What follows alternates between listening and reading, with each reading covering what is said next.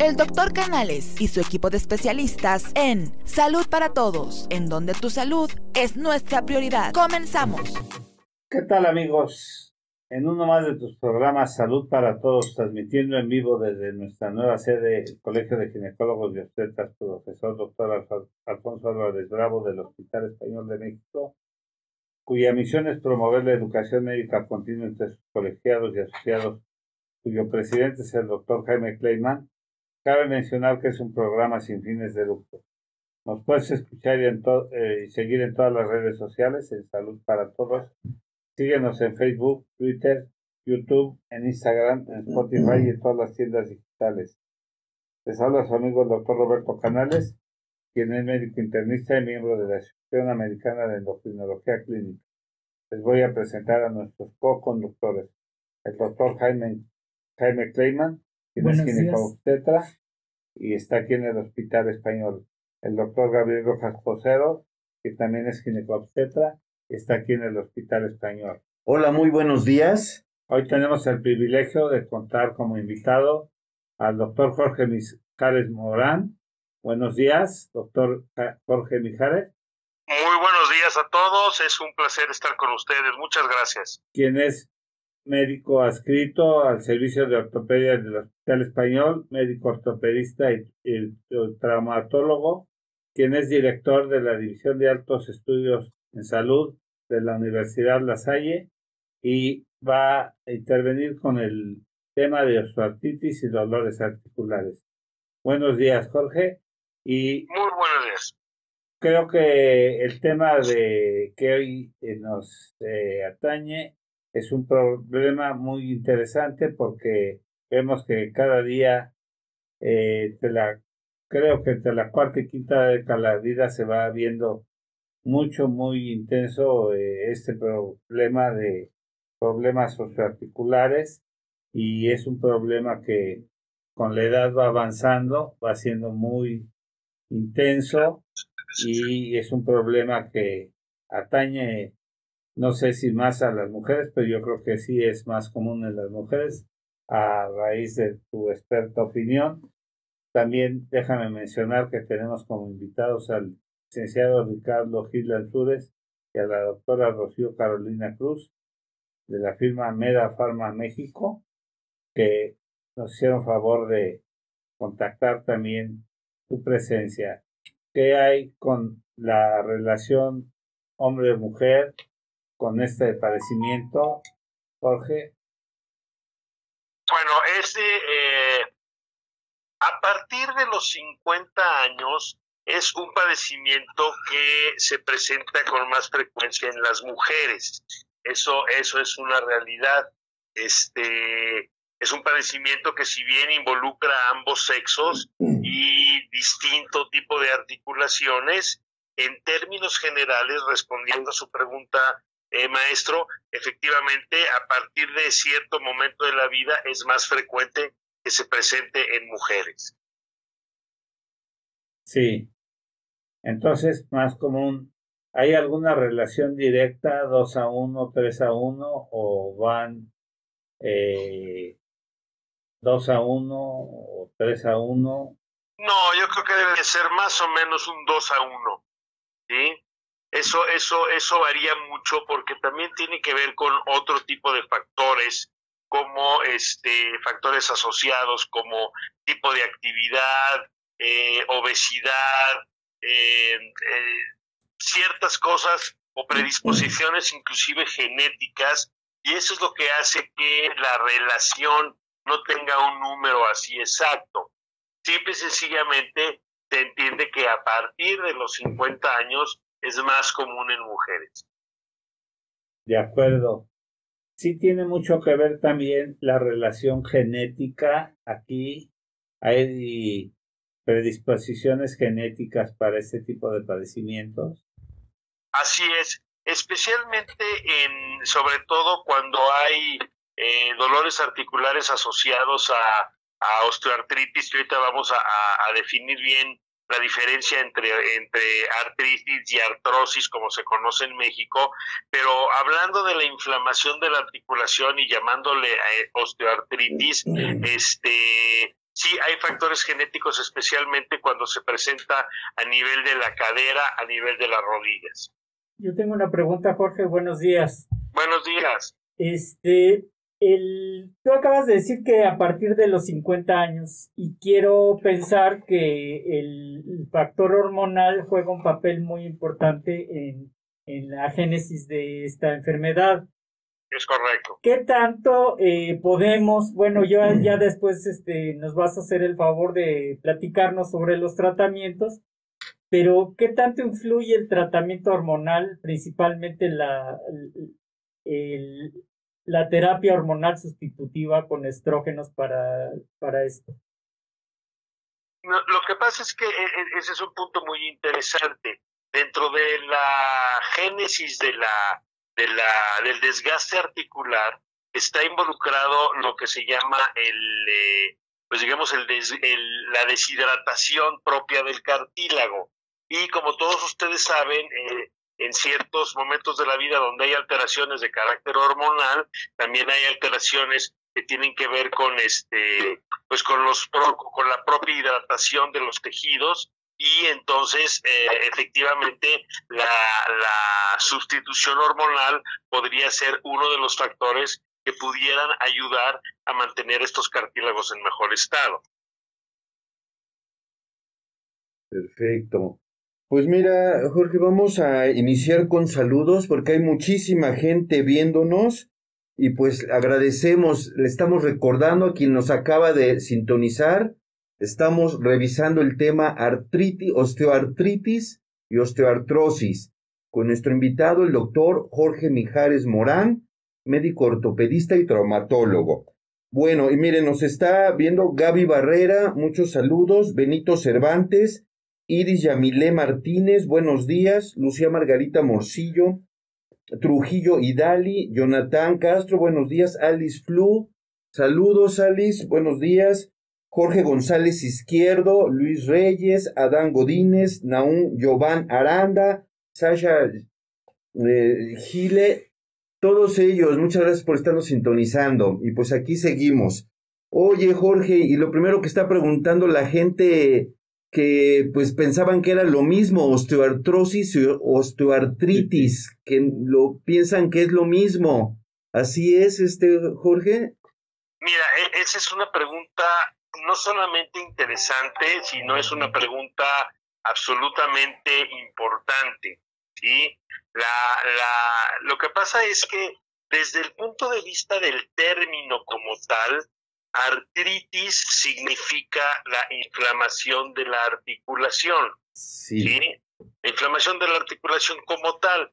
Eh, sobre todo en la, en la literatura anglosajona, eh, siempre se, se, va a hablar de artritis en términos generales. Sin embargo, es muy importante hacer una, una diferenciación entre lo que es la osteoartrosis y la artritis. La artritis, eh, podemos decir que eh, se puede asociar a un tema reumatoide y, y puede ser una manifestación de dolor o inflamación articular secundaria a una enfermedad inmunológica.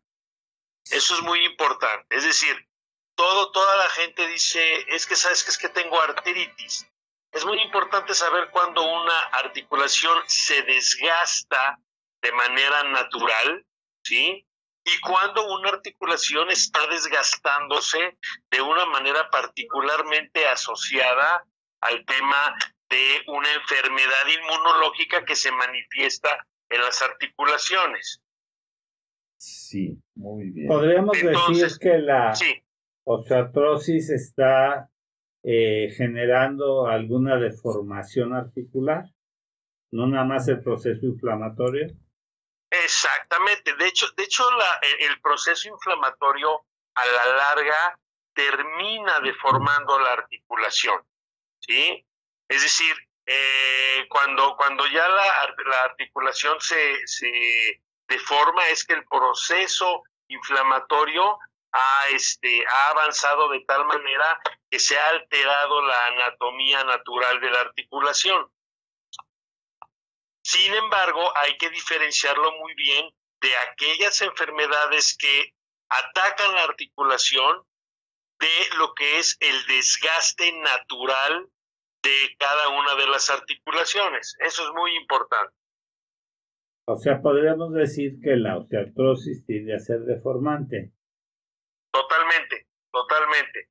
Viene a ser deformante. Y la artritis también, pero la artritis tiene un componente secundario. Ok, eso sí tiene que, es un punto muy importante que quede claro aquí entre nuestros, nuestros escuchas, ¿no? Así es, es muy importante, por eso, eh, repito, la pregunta no solamente es importante, sino interesante, el, el que no englobemos al desgaste articular como una sola enfermedad.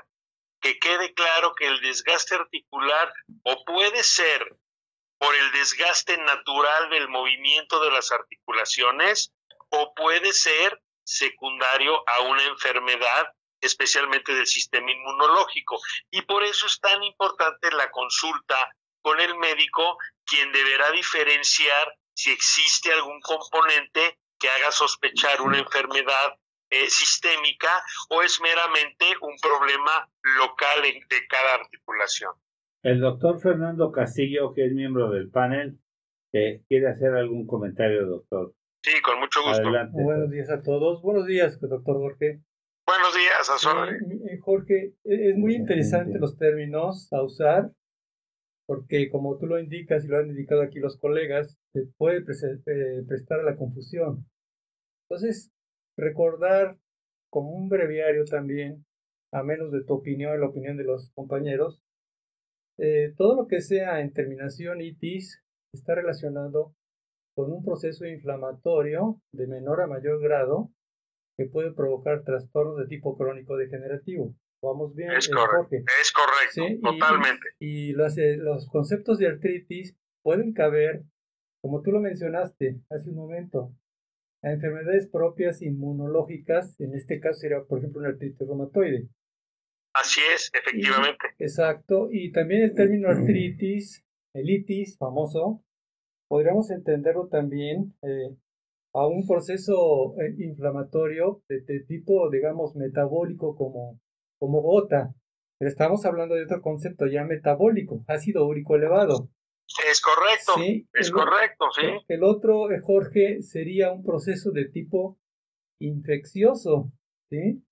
De tal manera que podríamos decir que puede ser de tipo bacteriano, en la mayoría de las veces ya puede haber contaminación de articulaciones por una enfermedad propia eh, sistémica a distancia o de alguna manera también de tipo viral, ¿verdad? Que la asocian mucho que con los problemas de tipo también autoinmunes, en este caso parte de la artritis reumatoide. Es correcto.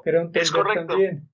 Entonces aquí el, el eh, estamos hablando de temas de tipo inflamatorio que tienen diferentes puntos. Ahora, el concepto de, osteoartritis, no sé cómo me lo eh, podríamos decir, va referido también, quiero entender, a un padecimiento que está relacionado desde el punto de vista estructural, desde el punto de vista más que nada mecánico, Jorge.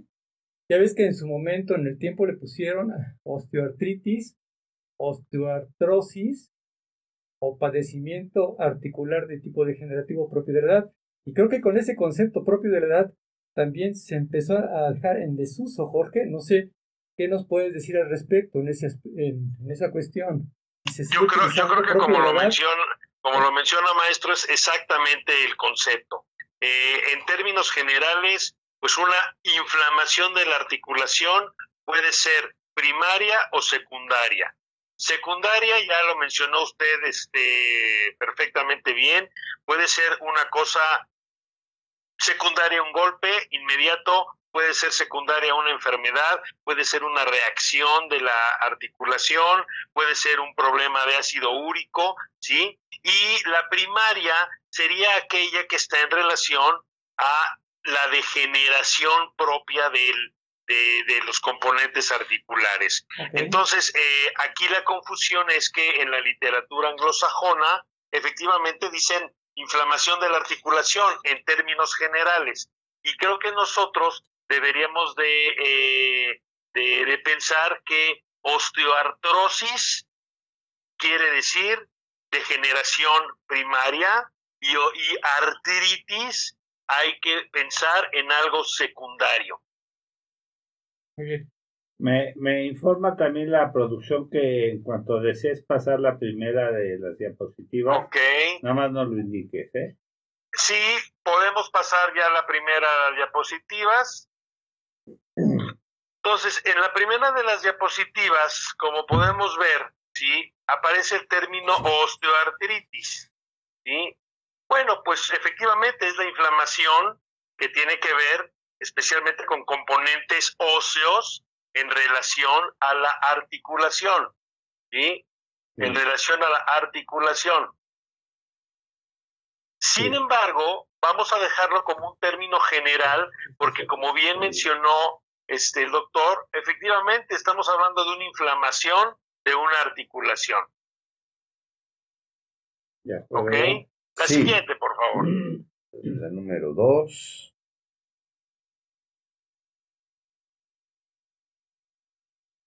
Ok.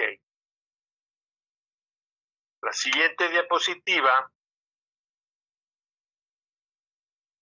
Vamos a ver cuáles son los sitios más frecuentes, ahorita lo vamos a ver, ahí, cuáles son los sitios más frecuentes de eh, estos padecimientos.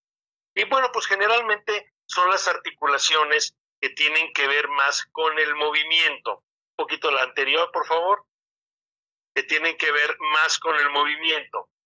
Especialmente, y no necesariamente este es el orden, el orden de presentación, porque varía mucho, pues generalmente se da a nivel de la columna cervical, a nivel de la columna lumbosacra, a nivel de la cadera, a nivel de las manos y a nivel de las rodillas, ¿sí? Básicamente, esto no descarta que cualquier articulación pueda tener este problema. También se puede presentar a nivel de tobillos, por ejemplo. Sin embargo, básicamente a dos niveles de la columna, cadera, rodilla y mano, es en donde vamos a ver de manera más frecuente involucradas las articulaciones. ¿A qué sigue, por favor? Bueno, ¿cuál es eh, la característica? Pues la característica es que comienza a haber dolor y comienza a haber limitación funcional. Eso es lo, importante. Al principio, sí hay dolor, hay limitación funcional, ¿ok? Y em, eh, esto va a generar a la larga una rigidez articular, una debilidad muscular alrededor de dicha articulación y ya en estados más avanzados la deformidad, ¿ok? Según lo estamos viendo aquí en la diapositiva, bueno, pues la, prevalencia de la osteoartritis ¿sí? está en relación a una articulación específica, ¿sí? tiene que ver con el tipo de población, pero fíjense qué dato tan interesante. ¿sí? La Organización Mundial de la Salud nos, nos dice que por lo menos el 10% de la población mundial de 60 años tiene osteoartritis. Imagínense el número tremendo que debe de ser esto. ¿sí? Y ya por allá de 2005, decía que por lo menos había en ese entonces alrededor de unos 21 a 27 millones de personas que tenían este tipo de problemas. Obviamente, entre mayores la expectativa de vida y también con un problema general de salud, que ustedes ya lo han tratado varias veces, que es la obesidad, pues esto genera que las articulaciones trabajen más y de forma este, em, natural se, se lastimen más en este sentido, ¿no? La que sigue, por favor.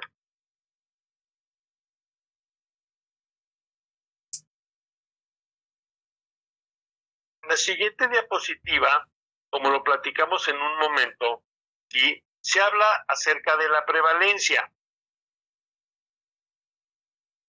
Después de los 40 años comienza, digamos ya, el, el, de manera natural el, la, pues el declive de, de, la, de, la, de las características funcionales idóneas, ¿sí? Y se dice que después de los 50 años las mujeres presentan eh, más una tasa mayor de, de osteoartritis, ¿sí? Y conforme va pasando el tiempo, esto va, va avanzando. La que sigue, por favor.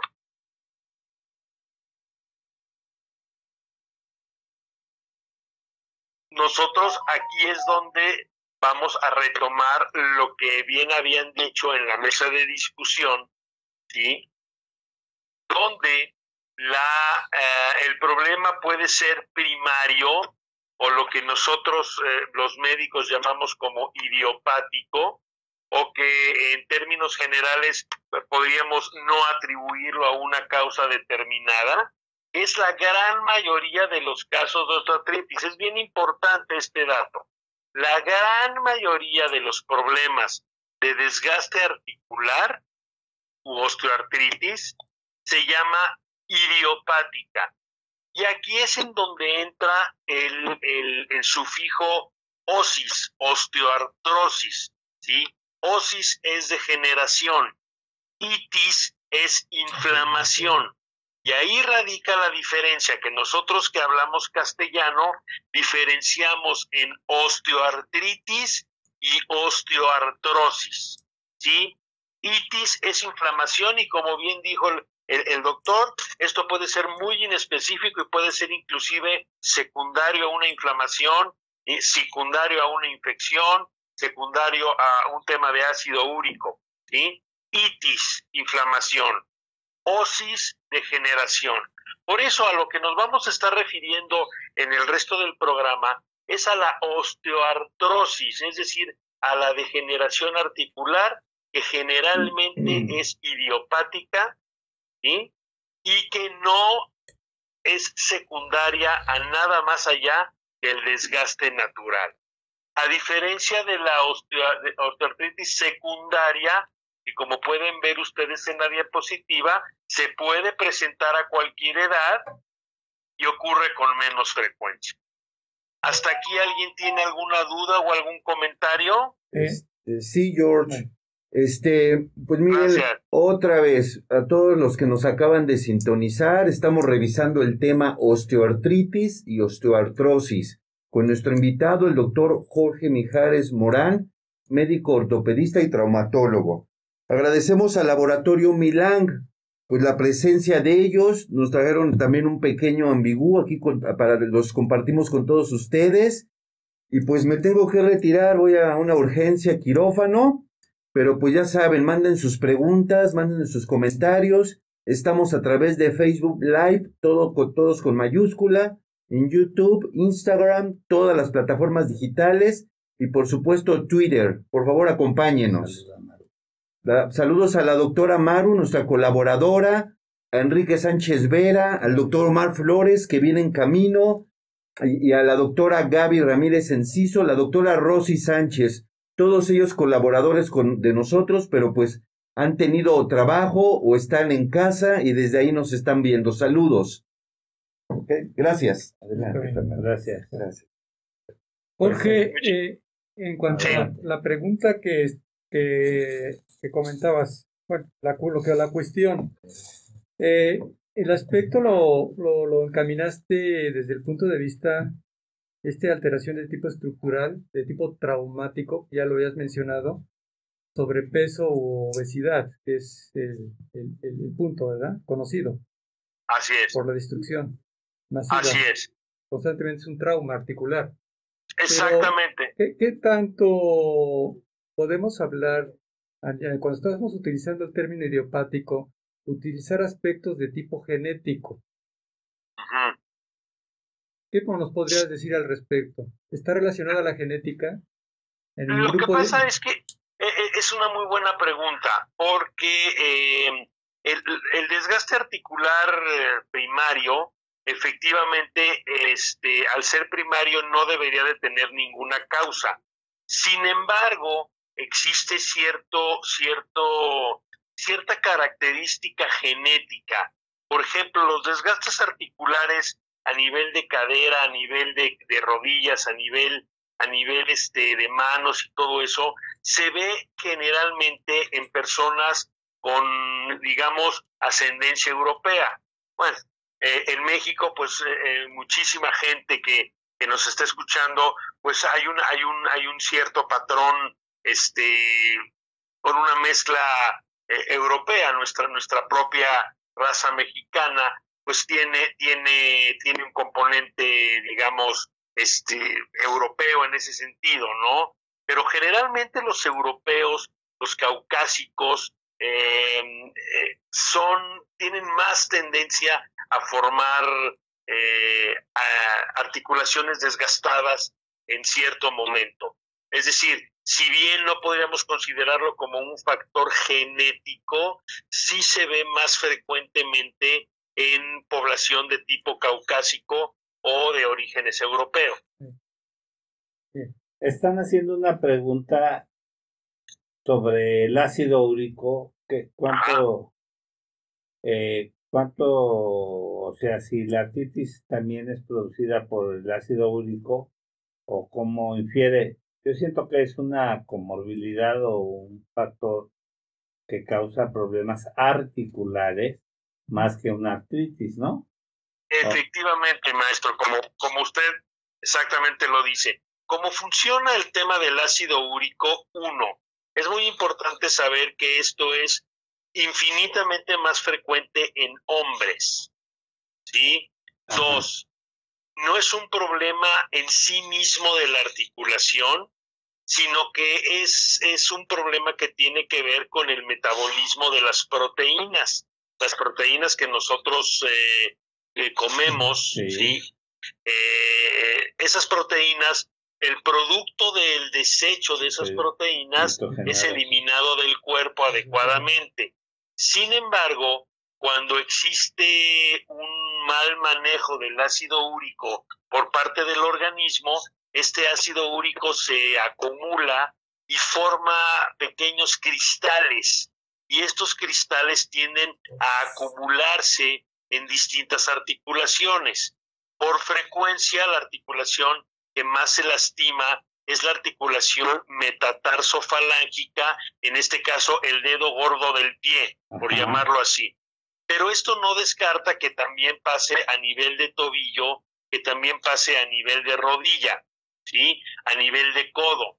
Pero es correcto, como usted lo dice, maestro, de que aquí el problema es el ácido úrico y es un problema metabólico que se manifiesta y es muy importante saberlo porque porque el ácido úrico, la, la artritis del ácido úrico es muy dramática, es decir, inflama la articulación de uno a dos días, la articulación prácticamente no se puede ni tocar, la piel se pone roja, se pone caliente y bueno, este es muy diferente el desgaste progresivo, es correcto. Exacto, y eh, ahí lo que hay que corregir principalmente es el ácido úrico. Esa, hay que corregir la causa, no el efecto, ¿no? Aquí también hay otra pregunta, dice, ¿cuánto tiempo puedo utilizar la glucosamina? Y es normal que me afecte o me puedo inflamar o me duele el estómago si lo tomo. Y a esta pregunta la hace una persona de nombre Sandra. Gracias, Sandra. Bueno, la, la, la, eh, glucosamina en, en, el, en el sentido de efectos secundarios prácticamente no tiene efectos secundarios este, ni, a, ni a nivel estomacal y aunque su nombre eh, comience con la palabra glucosa, no tiene nada que ver con el metabolismo de la glucosa en cuanto a que cause algún efecto en pacientes que tengan algún problema eh, con su glucosa como diabéticos, por ejemplo, ¿no? Y tampoco este, se irrita el estómago. Sin embargo, nosotros como médicos sabemos que, pues eh, cualquier sustancia que entra al organismo puede, puede, puede tener un efecto secundario, aunque no necesariamente sea frecuente. ¿A qué me refiero con eso? En términos generales, no se reporta que la glucosamina genere algún trastorno de tipo digestivo e inclusive se puede tomar por tiempo prolongado, porque hay que entender que es un suplemento alimenticio, no es un medicamento, y eso, eso nos permite tomarlo por tiempo prolongado y de alguna forma es muy poco frecuente que se manifieste irritación gástrica por el toma de glucosamina, como lo veremos más adelante en el tema del tratamiento. Ok, acá hay otra pregunta que dice que hace unos días estuvo en una bodega en, y vio en internet la noticia que una señora fue al hospital y fue víctima de robo de líquido en la rodilla. Doctor, ¿eso es posible? Yo he visto derrames de, de, líquidos y para qué quieren y quién se lo puede robar, ¿no? Así es. Más bien hemos visto grandes derrames. Ajá. Este, pero pues yo nunca había visto que alguien le roben el líquido y en una bodega, ¿no? A, Este, mí, exactamente, a mí también me llamó mucho la atención que ahora con esto de la pandemia, del coronavirus, estuvo hablando de que extraían líquido articular. Eh, no, no existe ninguna evidencia científica, primero, de eso. No tiene nada que ver el líquido articular. Y segundo, pues que en una bodega le saquen líquido articular a una, a una persona. Primero, sacar líquido articular de una rodilla no es algo que pueda hacer cualquier persona. ¿Por qué? Porque implica una técnica determinada para poder drenar el líquido este, como cualquier acto médico. Dos, se tiene que hacer con estrictos estándares de, este, pues de limpieza, de, de, ¿cómo se llama?, de esterilización, etcétera. Entonces yo creo que esto es más como una, pues como una cuestión anecdótica que una cosa médica seria. No tengo Lo- ningún sí. elemento Y- y si lo para, roba, para pues, pensar sí. en eso. si se lo roban, pues para qué les va a servir, ¿no? Y sí, porque dicen que lo roban para, para venderlo y a quién se lo van a vender y, y por qué y para qué lo van a usar. No, ¿Y en dónde lo van a guardar? ¿Y dónde lo van a además guardar? qué calidad de líquido articular Son es. técnicas. No, o perfectas. sea, lo, lo considero una, ahora sí que más bien una leyenda urbana. Leyenda. sí. Yo tengo una pregunta. ¿Qué eh, en los atletas de alto rendimiento que s- pueden de- sufrir desgaste crónico, o sea, por ejemplo, los maratonistas, eh, ¿qué tanto influye el, la génesis de este padecimiento? Bueno, aquí qué, qué bueno que mencionó, doctor, eso, esa, esa palabra de esa, esa frase de alto rendimiento. Eh, ya se está trabajando en, en a nivel. Perdón, se cayó. Ay, sí, me oyen bien, ¿verdad? Sí, perfecto. Sí. Gracias. Este, ya se está trabajando el tratar de cambiar la, pal- el- el- la frase de alto rendimiento a, a la frase de óptimo rendimiento, porque eh, esto, esto inclusive lo están pensando ya, este, se ha hecho a través de algunos artículos por parte de sociedades, de colegios de psiquiatría, porque este, el alto rendimiento genera un problema eh, de ansiedad muy importante, porque eh, al poner alto rendimiento, eh, como que se pone una meta que muchas veces rebasa o está fuera de lo que son las capacidades de cada persona. Entonces, es decir, un maratón se tiene que correr en determinado tiempo, ¿no? Así Eso es. es el alto rendimiento. Pero hay gente que debe de correr el maratón, pero que por sus características de edad y todo, sus tiempos deben de ser diferentes. Entonces estamos tratando de, o, o al menos este, en el gremio de los ortopedistas y en el gremio de los, de los psiquiatras, está tratando de buscar que se cambie la el, el término alto rendimiento a óptimo rendimiento. Perfecto. ¿Para qué? Para individualizar las capacidades de cada quien y no estandarizar eh, las cosas. ¿Por qué?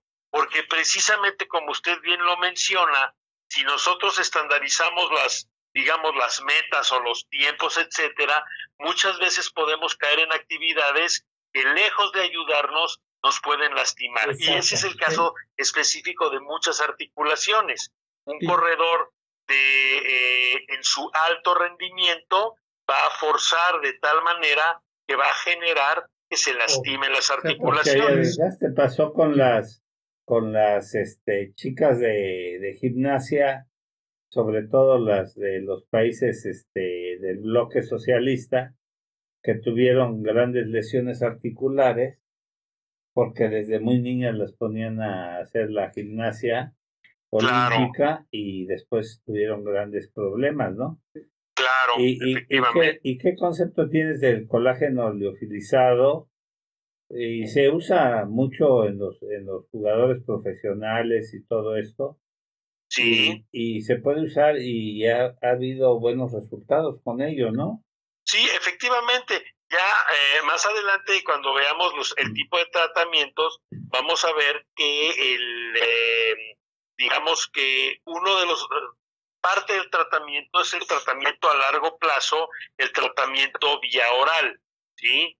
Que este va a estar eh, facilitado por productos que ya existen a, nivel de la a nivel comercial y este efectivamente el colágeno hidrolizado es un es, es, algo que se está que se está trabajando ya mucho desde hace tiempo y que favorece mucho la, la, regeneración articular y que tiene otros efectos, por ejemplo, comparado con la glucosamina, tiene efectos diferentes, pero que a la vez generan una reparación articular. Efectivamente, doctor, como usted lo menciona, el colágeno forma parte del tratamiento integral, sí. Aquí le pregunta a una de nuestras colaboradoras, a la doctora Maru Ramírez, Dice, tengo 25 años y me duelen mucho mis rodillas. No soy obesa, pero hago pesas. ¿Por qué me duelen las rodillas? Pues porque hace pesas, ¿no? Debe de, pues debe de medir la cantidad de peso que, que puede soportar sus rodillas. Siento que, ¿y qué puedo tomar? Porque no es mucho el dolor. Eh, yo creo que la capacidad de peso pues debe de estar de acuerdo a su superficie corporal y no nada más es levantar pesas así sin, sin un preparador físico. Yo creo que ahí la, este, el consejo de, de alguien profesional debe estar este, antes, eh, no nada más levantar pesas por levantarlas, ¿no? Porque se pueden causar lesiones mayores allá sobre las, sobre las rodillas, ¿no? ¿Cuántos, yo creo, atletas este hemos visto que se lesionan. Yo, creo que este punto que usted menciona, doctor, es muy importante. El ejercicio tiene que hacerse siempre de una forma bien asesorada. Eh, hay que entender que la salud ya no es exclusivamente un tema que tiene que ver con la ausencia de enfermedad.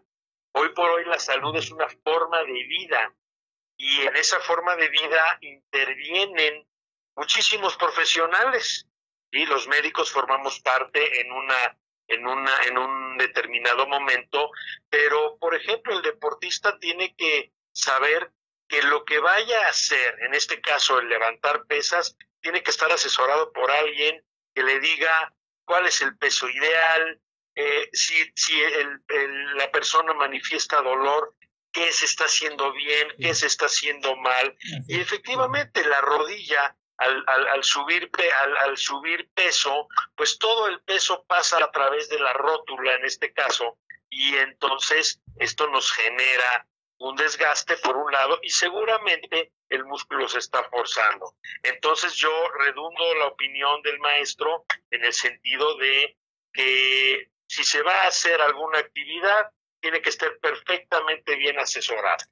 Eh, y, sobre todo me llamó mucho la atención el comentario ahorita que está del doctor Jaime cuando lo inició, ¿sí? porque estamos acostumbrados en, culturalmente o por educación realizar cierto tipo de ejercicios no con preparación, que es lo habitual, entonces el correr una vez por semana, dos veces por semana, Recordad que como, como estás mencionando también, doctor, eh, todo requiere una preparación y un acondicionamiento físico. Entonces caemos en esto. cuando utilizaste el término de un daño estructural y una lesión o destrucción de la articulación, podríamos comentar lo que son pequeños microtraumas o grandes traumas que se están generando a lo largo de corto, mediano y largo tiempo. Pues no es lo mismo hablar de actividad física, de ejercicio o de golpe de alto impacto, porque caemos en esto, ¿no? Y bajo qué condiciones y qué criterios se tiene que hacer. Porque sabemos que para hacer ejercicio, antes que nada, debemos de practicar el conocimiento de lo que es la fuerza, la resistencia y la elasticidad, porque estamos manejando como tú lo sabes, este doctor, eh, palancas mecánicas, y si es algo que nos está llevando a, lo largo de la vida en este tipo de lesiones en el deporte, pues no nada más son en el deporte, también son desde el punto de vista postural, ¿verdad, Jorge? En cuanto a forma de sentarse, la manera de pararse, Hablamos también de la ergonomía del trabajo, ¿no? O sea, agacharse, recoger algo. Sí, agacharse, levantarse y agacharse, y, también tu sobrepeso. Y sobre todo de la ergonomía, ¿qué significa esto? La postura, a qué distancia debe de estar tu silla de, de, de, de, las piernas, ángulo recto, tu escritorio, a qué distancia debe de estar de tu pantalla, 75 centímetros aproximadamente, tus manos y tus codos a ángulo recto de la mesa donde vas a trabajar. O sea, toda una postura, porque esto es un arte, este, doctor. Totalmente. esto es consecuencia. Quiero entender que todo ese tipo de lesiones es consecuencia de malos hábitos, doctor. Como consecuencia, mayor parte de ello. Efectivamente, o sea, eh, hay, hay muchísimas cosas que, que nosotros, por ejemplo, ahora el uso de la computadora por tiempo excesivo, el uso de estar chateando, el uso de ver la tele, este, eh, acostados en un momento dado en la cama, todo eso se manifiesta en alteraciones posturales que a la larga generan problemas, problemas de, este, de dolor. Eh, ahora que, que, que hablaba usted, maestro, acerca de, por ejemplo, de la actividad física, yo les pongo a, mi, a, mi, a mis pacientes cuando platico con ellos de que por supuesto el hacer ejercicio es importantísimo. Nomás que hay que entender una cosa, por ejemplo, pongamos por ejemplo un maratón, ¿sí? En un maratón de 42 kilómetros, suponiendo que cada paso fuera un metro, cada paso, estamos golpeando la rodilla 21 mil veces en una carrera, más todo el entrenamiento durante meses. La rodilla no está diseñada para ser golpeada 21 mil veces durante, durante mucho tiempo, ¿no? No quiero con esto decir que no está bien hacer la actividad. Lo que quiero con esto es reforzar este su punto, doctor, en el sentido de decir, caray, cada actividad requiere estar bien asesorada por el entrenador, por el nutriólogo, por el médico, por el rehabilitador, para qué? Para optimizar y entonces llegar al óptimo rendimiento, no al alto rendimiento. Por eso es una revisión previa, lógico, antes de hacer cualquier tipo de actividad, cualquier tipo de ejercicio, ¿verdad? Claro, por supuesto. Cuando alguien quiere tomar una actividad en serio, digamos que eh, tiene que acudir con un profesional primero para que le diga si es un ejercicio adecuado. Algo que pasa muy frecuentemente es que hay una, por ejemplo, eh, niños que se ponen a hacer karate, ¿no? Lo pongo así. Pues resulta que, las habilidades eh, desde el punto de vista mecánico y desde el punto de vista funcional para hacer karate no se pueden desarrollar antes de los 14, 15 años. Y hay escuelas de karate que tienen a los niños a los 8 años tratando de hacer karate. Es decir, ese tipo, ese tipo de consejo médico tiene que ser muy tomado en cuenta. O, cargar pesas en la adolescencia plena. exactamente, adolescentes que quieren ponerse fuertes a los, a los 14 años, ¿no? Si realmente somos, somos muy pragmáticos, el mejor ejercicio es caminar. Claro. Como ejercicio, como tal. Ese es el mejor ejercicio, el caminar, ¿sí? Sin embargo, si alguien va a jugar fútbol americano, bueno, pues estar muy bien entrenado, bien alimentado, bien asesorado, ¿sí? Es poca la, la, el vínculo que tienen los equipos de fútbol americano con equipos médicos. Claro. ¿sí? Y entonces, este, el fútbol soccer, pues igual, sí, tienen que estar bien asesorados por médicos y todo, no, no con la finalidad como de prohibir o evitar, sino de acompañar y decir qué es lo mejor para ti. Claro. Sí. Jorge, aquí hay un par de preguntas. Eh, dice Janet Gil que con qué frecuencia es recomendable tomar colágeno para una persona de 50 años y también otra persona de 70 años que cada cuando puede tomar glucosamina. Y también ya nos están regañando porque dice que, eh, que te dejemos dar la ponencia, la conferencia y dejemos las preguntas al final, pero yo creo que, que el programa es eh, también contestar preguntas, porque es un privilegio tener una gente como tú que nos estás haciendo favor de contestar cantidad de preguntas y, ya, ya nos, nos está reclamando que ya dejamos pasar su pregunta. Eh, están escuchándonos en vivo muchísimas personas. Eh, estamos, este, nos están escuchando de otros países. Nos están escuchando de España, nos están escuchando de Francia, de Estados Unidos, de Argentina. Entonces, este, pues les hacemos caso a todos, quisiéramos complacer a todos, pero realmente es un privilegio tener a una gente de tu preparación. Así es que, pues nada más estas, eh, ahorita estas preguntas, eh, una, cada cuánto puede tomar la glucosamina y cada cuánto puede tomar eh, colágeno.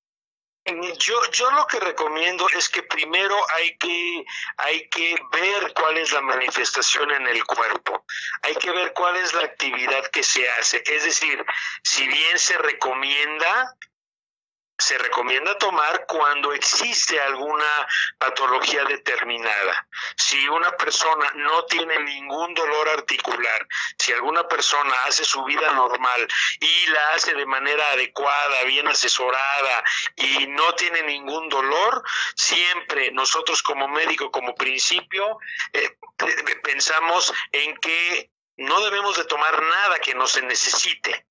¿Sí? Ahora, retomando el tema específico de la glucosamina, la glucosamina se puede tomar por tiempo prolongado sin ningún problema, puede ser este, facilitadora de la regeneración articular, ¿sí? Y no hay ninguna restricción.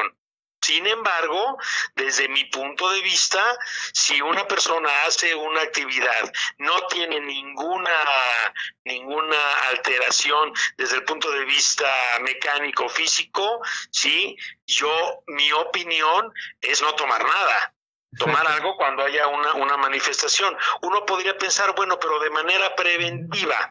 Yo creo que la mejor prevención es el asesoramiento de cada una de las actividades en relación a la óptima eh, actividad para cada persona. Ah, ah. Retomando esta pregunta, doctor Jorge, considerando la historia natural de la enfermedad, que generalmente es a partir ya las lesiones, las podemos encontrar en etapas ya más avanzadas de la vida. Hablamos de por arriba de los 40 años, Independientemente de esto que estamos hablando de los ejercicios, ¿eh? de toda la mecánica, todos los traumas previos, pero en la vida y hablando de la prevención, nos atreveríamos, eh, mi pregunta es esta por la pregunta que están haciendo, nos atreveremos en un momento determinado alguna persona que está por arriba de los 40 años, que cursa 60 años o más, en un momento determinado valorar riesgos sobre beneficios con todos los factores que le pueden condicionar o, a corto, mediano o a, largo plazo este tipo de, de, lesión o degeneración, porque también voy a esto, todos en un momento de la vida tenemos que presentar este tipo de lesión. Es una excelente pregunta. No, no todos, no todos. No necesariamente a partir de determinado momento vamos a desarrollar una enfermedad articular, no todos. E inclusive eh, no necesariamente la enfermedad articular se va a presentar en, en, en, un área específica. ¿sí? Eh, por eso, por eso reitero el hecho de conocerse a sí mismo, ver qué actividad quiero hacer asesorarme bien y no necesariamente esperar que vaya a haber un desgaste. ¿Sí? Es decir, la prevención radica en la adecuación de mi actividad y no necesariamente quiere decir que me voy a desgastar. No necesario, hay mucha gente que no hace ninguna actividad física, que está bien de peso, que no tiene obesidad, que está perfectamente sana y desarrolla un desgaste articular. Y hay personas que han corrido toda su vida y no han este, desarrollado problemas articulares. Es decir, no podemos generalizar en cuanto a la prevención. Sí debemos de generalizar en cuanto a la optimización de la actividad. Entonces, podríamos decirte que todos aquellos que la desarrollan sin tener variables de riesgo que se mencionaron hace un momento, si realmente tuvo buena técnica, así toda su vida se ha dedicado al deporte, Quiere decir que es un ser humano que puede llegar en plenitud sin ningún problema. Con técnica para correr, para el karate, para las pesas. ¿Sí? Totalmente, totalmente. Estoy completamente de acuerdo con usted. Espero entender lo que nos vas a entender, ¿verdad, Jorge? ¿sí? Sí, ok. Muy bien. Doctor Jorge, déjame, déjame darte un anuncio. Estamos rompiendo récord de audiencia. Gracias por estar con nosotros y formar parte de esto con mucho cariño y con mucho gusto y es un honor. Y nos están este, preguntando otra cosa, que si tú también cantas como tu hermano. Este, la verdad es que eh, canto mejor, pero, pero estoy dedicado a la ciencia. Para que, para, que... para que hagamos un programa musical contigo, dicen. Con mucho gusto. No, la verdad es que, pues, pues sí, en la familia la familia, la música es parte fundamental para todos, pero no, cantar en serio implica una, una disciplina tremenda y una un, mucho mucho empeño. Nosotros estamos mejor en este en estos temas científicos con mucho cariño. Fíjate que, que he tenido la oportunidad de, de volar en algunas ocasiones a algunos congresos y me ha tocado volar en el mismo avión junto con tu hermano. No, no he tenido la oportunidad de, de, conversar con él, pero me ha tocado ser compañero en el vuelo. Pero bueno, pues es una voz excelente, pero pues felicidades porque además sí gracias gracias sí canta canta canta muy bien ha trabajado mucho siempre y, y, sobre todo que es es una persona muy muy disciplinada, tiene muy buenos hábitos y en términos generales, pues eso siempre ayuda, ¿no? Una voz excelente, ¿no? Gracias, maestro, gracias. Bueno, pues seguimos con esto y, y, qué bueno que contigo estamos rompiendo el récord de, de audiencia, ¿no? Me da mucho gusto, mucho gusto. Sí, y este, pues, ¿qué más? ¿Qué, quieren continuar? Que continúe el doctor con el tema y hay algo que quisiera agregar, pero al, final, al final, ¿sí? ¿Sigue alguna otra diapositiva, doctor? Sí, si me pone la siguiente diapositiva, con mucho gusto continuamos. Ya la tienes en pantalla.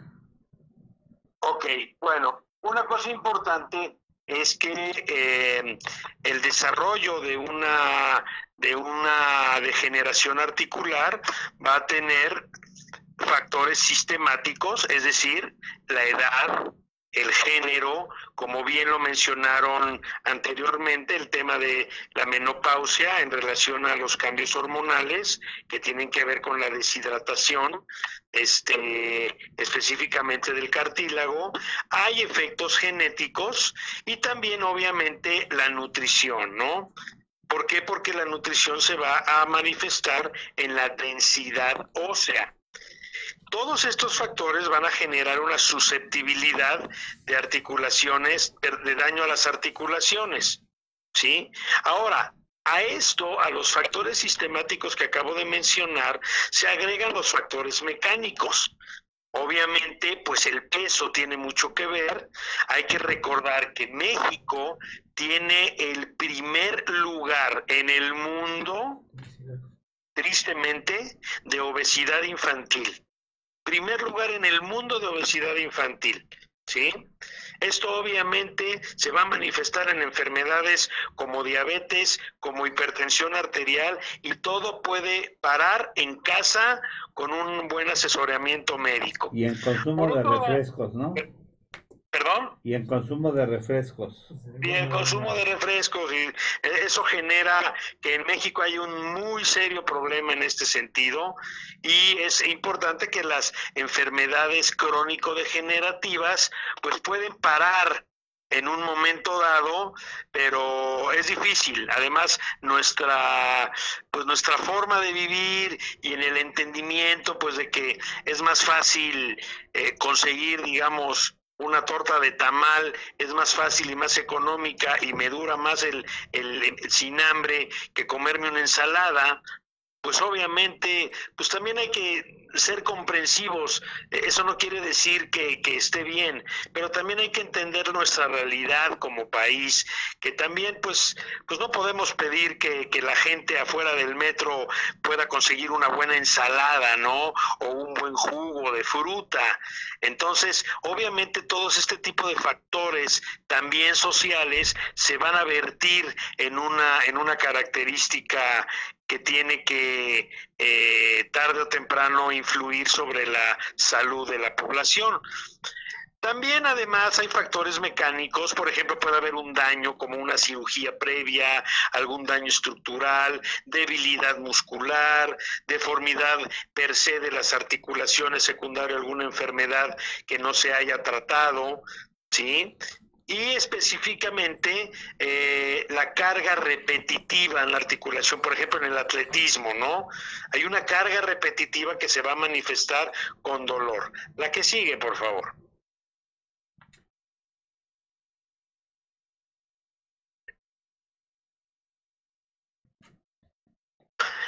Todos este tipo de, de factores van a eh, afectar de manera importante el cartílago articular.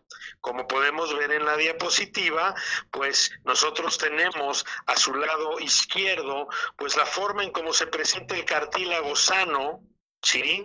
Y del lado derecho, cómo se ve un cartílago enfermo. Un trauma articular o el envejecimiento pueden estimular lo que se llaman los condrocitos dentro del cartílago. Para no entrar en términos médicos muy específicos, los condrocitos son aquellas eh, células que se encargan de la regeneración articular, pero también tienen que ver con la, eh, esa regeneración también va generando autodestrucción la estimulación de los de estos de estas células que se llaman condrocitos van a generar una alteración en el balance de la síntesis del cartílago normal. Y esto va a generar que se desgaste la articulación. Yo siempre pongo con por ejemplo, eh, a la gente que cuando comen una patita de pollo, lo que queda es eso blanquito, ese es el cartílago. Y es exactamente igual en nosotros, ¿sí? Ese cartílago secundario a factores mecánicos, secundario a todos los factores que ya hemos hablado, va a generar que se empiece a desgastar, aumentando la producción de mediadores inflamatorias y enzimas proteolíticas. En castellano, enzimas proteolíticas quiere decir sustancias que destruyen con la finalidad de regenerar. A fin de cuentas, lo que está pasando aquí es que la articulación en sí misma lo que busca es regenerarse. Sin embargo, al regenerarse, pues destruye porque cuando nosotros queremos limpiar una habitación, lo primero que tenemos que hacer es reacomodar todo. Lo mismo sucede en nuestras articulaciones. Se quieren regenerar, pero en ese proceso se autodestruyen. La que sigue, por favor. Hay una cosa muy importante y esto tiene que ver con esto que decían de si que el líquido sinovial que si se extrae o no. Hay que entender que todas las articulaciones, como son superficies de movimiento, ¿sí? Todas las articulaciones, al ser superficies de movimiento, tienen que estar lubricadas. ¿sí? La lubricación es producida por algo que envuelve a las articulaciones que se llama la membrana sinovial, ¿sí? Hay algo que es muy común que la gente diga, es que se me derramó el líquido. No, el líquido no se derrama. El líquido se produce a manera de protección por parte de la cápsula articular o la cápsula sinovial. ¿Sí? Si en condiciones normales yo abro una rodilla, la vamos a encontrar ciertamente lubricada, como con mantequilla, ¿sí? Pero no vamos a encontrar líquido. El líquido se produce como reacción. Entonces, cuando yo ya veo una, una, una rodilla que tiene líquido, quiere decir que ya hay un, un, componente inflamatorio importante donde la cápsula articular está produciendo esto. ¿Sí? Esto en la rodilla es muy fácil, en el, en el tobillo es muy fácil, pero obviamente en la columna vertebral o en la cadera es muy difícil detectar si tenemos líquido o no. Y como vemos en la diapositiva, ¿sí? Bueno, pues los productos de descomposición que hablábamos hace rato se liberan en el líquido sinovial, donde unas, unas células que se llaman macrófagos, son hagan de cuenta como, un, como esos eh, eh, muñequitos del Pac-Man que empiezan a morder todo, ¿sí? Empiezan a actuar. Y entonces la reacción es producir líquido y entonces surgen materiales destructivos del cartílago, como son la interleuquina, ¿sí? Y como son los, eh, las prostaglandinas y los radicales libres. Esto se oye a mucha ciencia. El concepto que tiene que quedar es que cuando una rodilla se inflama, ¿sí? Ese líquido que inflama lastima. Por un lado lubrica, pero por otro lado lastima a través de ciertos eh, componentes químicos como podemos ver aquí. La que sigue, por favor. Esto que les menciono de los eh, componentes químicos es lo que va a sustentar el uso de eh, medicamentos y sobre todo de productos que lubriquen, porque van a disminuir la acción de estas sustancias autodestructivas. ¿Soy claro hasta aquí? Sí, todo va muy bien. Muy bien. Bueno, Conforme avanza esto, cuando esto se hace crónico, cuando yo sigo corriendo, cuando yo sigo con sobrepeso, cuando yo sigo utilizando mi articulación, ¿qué va a pasar? Que empieza una remodelación, quiero remodelar la rodilla, si quiere remodelar, y entonces el hueso está abajo del cartílago, que, que yo aquí menciono como hueso subcondral, ese hueso se empieza a endurecer ¿Y qué pasa con ese endurecimiento? Pues que empieza a perder elasticidad la rodilla. Ese cartílago que habitualmente tiene que ser un, un, este, un, un colchón, digamos, por decirlo así, se empieza a endurecer. Es decir, la almohadilla, hagan de cuenta que se empieza a llenar como de piedritas por dentro, para que me entiendan. ¿sí? y conforme pasa el tiempo, pues menos, menos algodón y más piedritas. Eso sería una forma de explicar qué es lo que le pasa al hueso de las articulaciones. La que sigue, por favor.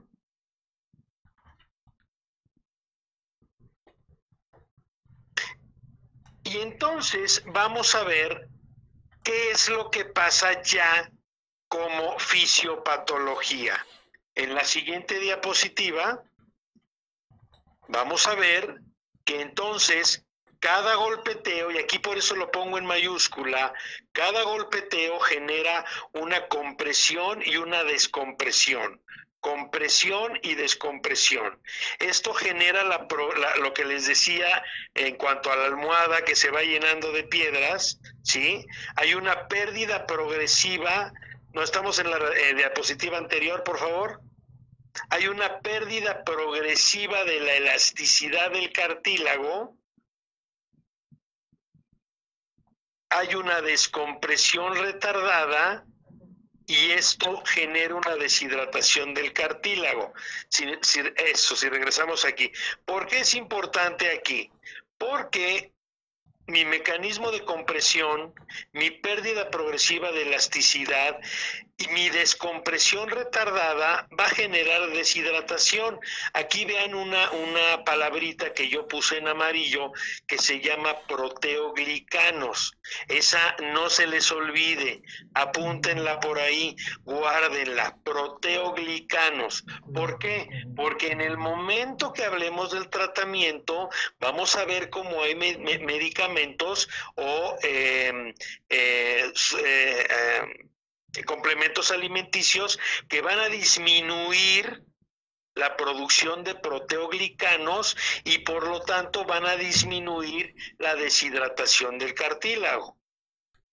Es decir, mi almohada elástica se empieza a llenar de piedritas, se seca y se convierte en una cama de piedra, como diría este Cuco Sánchez, ¿sí? Se convierte en una cama de piedra y lo que estamos haciendo es que esta cama de piedra ya no tiene elasticidad, pierde su líquido, se deshidrata y entonces ya ya perdimos ahí toda relación articular y funcionalidad. La que sigue, por favor.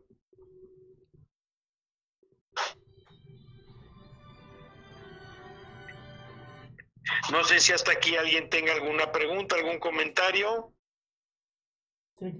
Hay, hay, algunos, este, podemos hacer unos saludos a la doctora, a la esposa de Gabriel Rojas, que es tu paciente, Lidia Araceli, que te manda muchos saludos.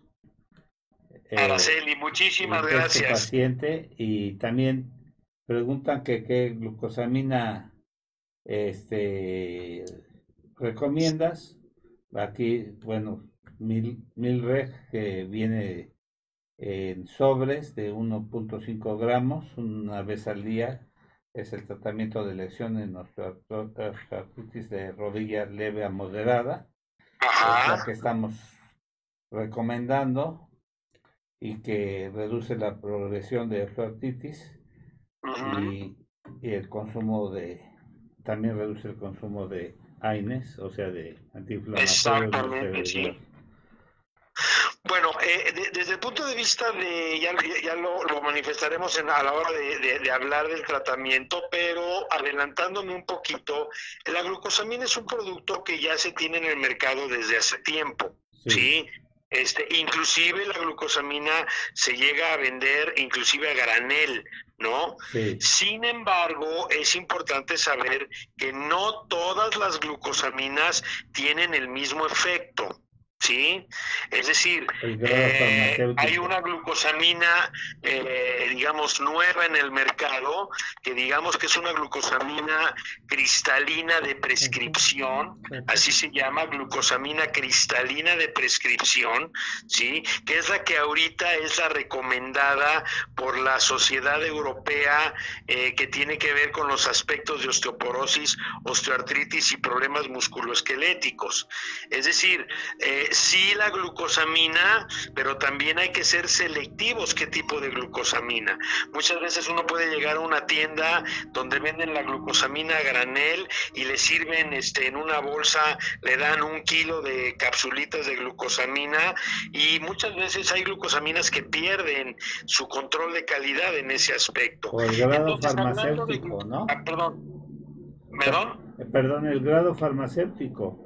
Exactamente, exactamente.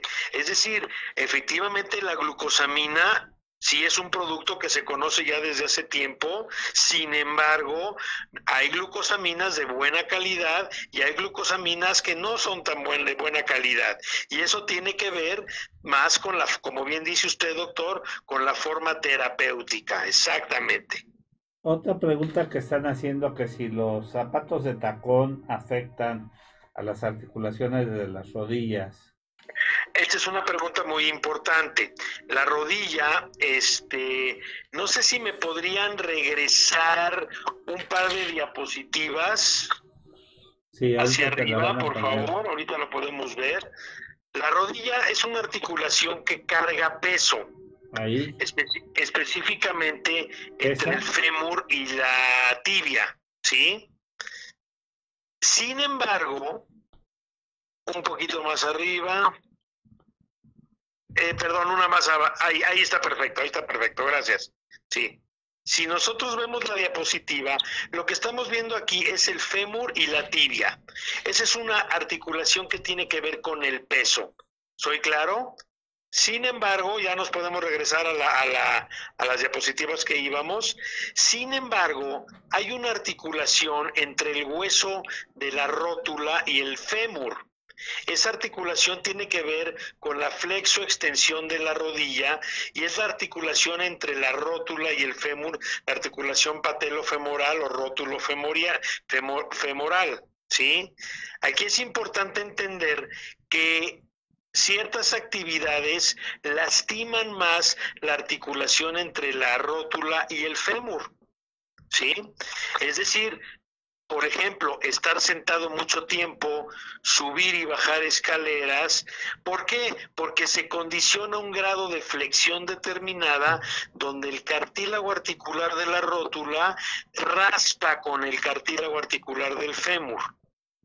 ¿Qué pasa con los tacones? El tacón automáticamente yo al tener levantado el talón, de manera natural se flexiona más o menos a unos 45 grados la rodilla y entonces pone en contacto directo a la rótula con el fémur.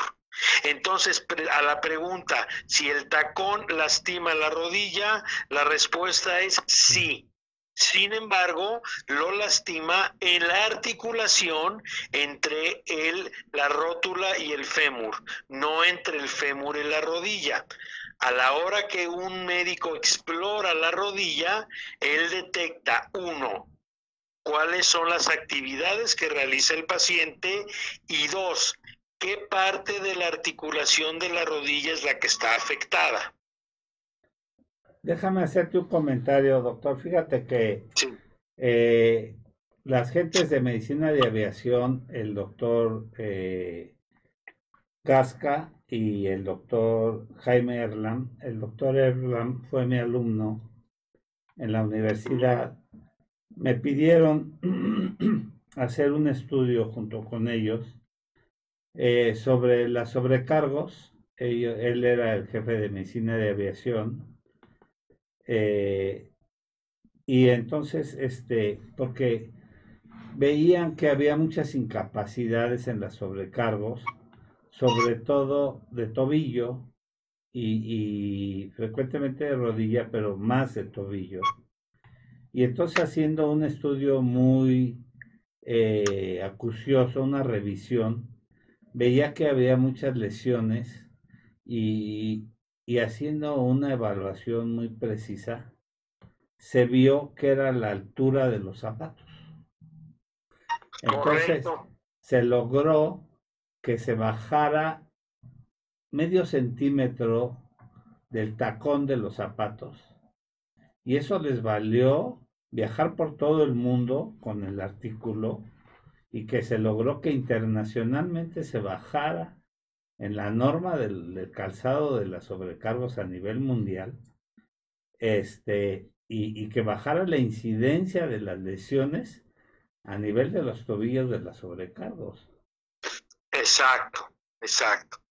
E, eso, eso es, es, a lo que me refería hace rato. Salud no es ausencia de enfermedad.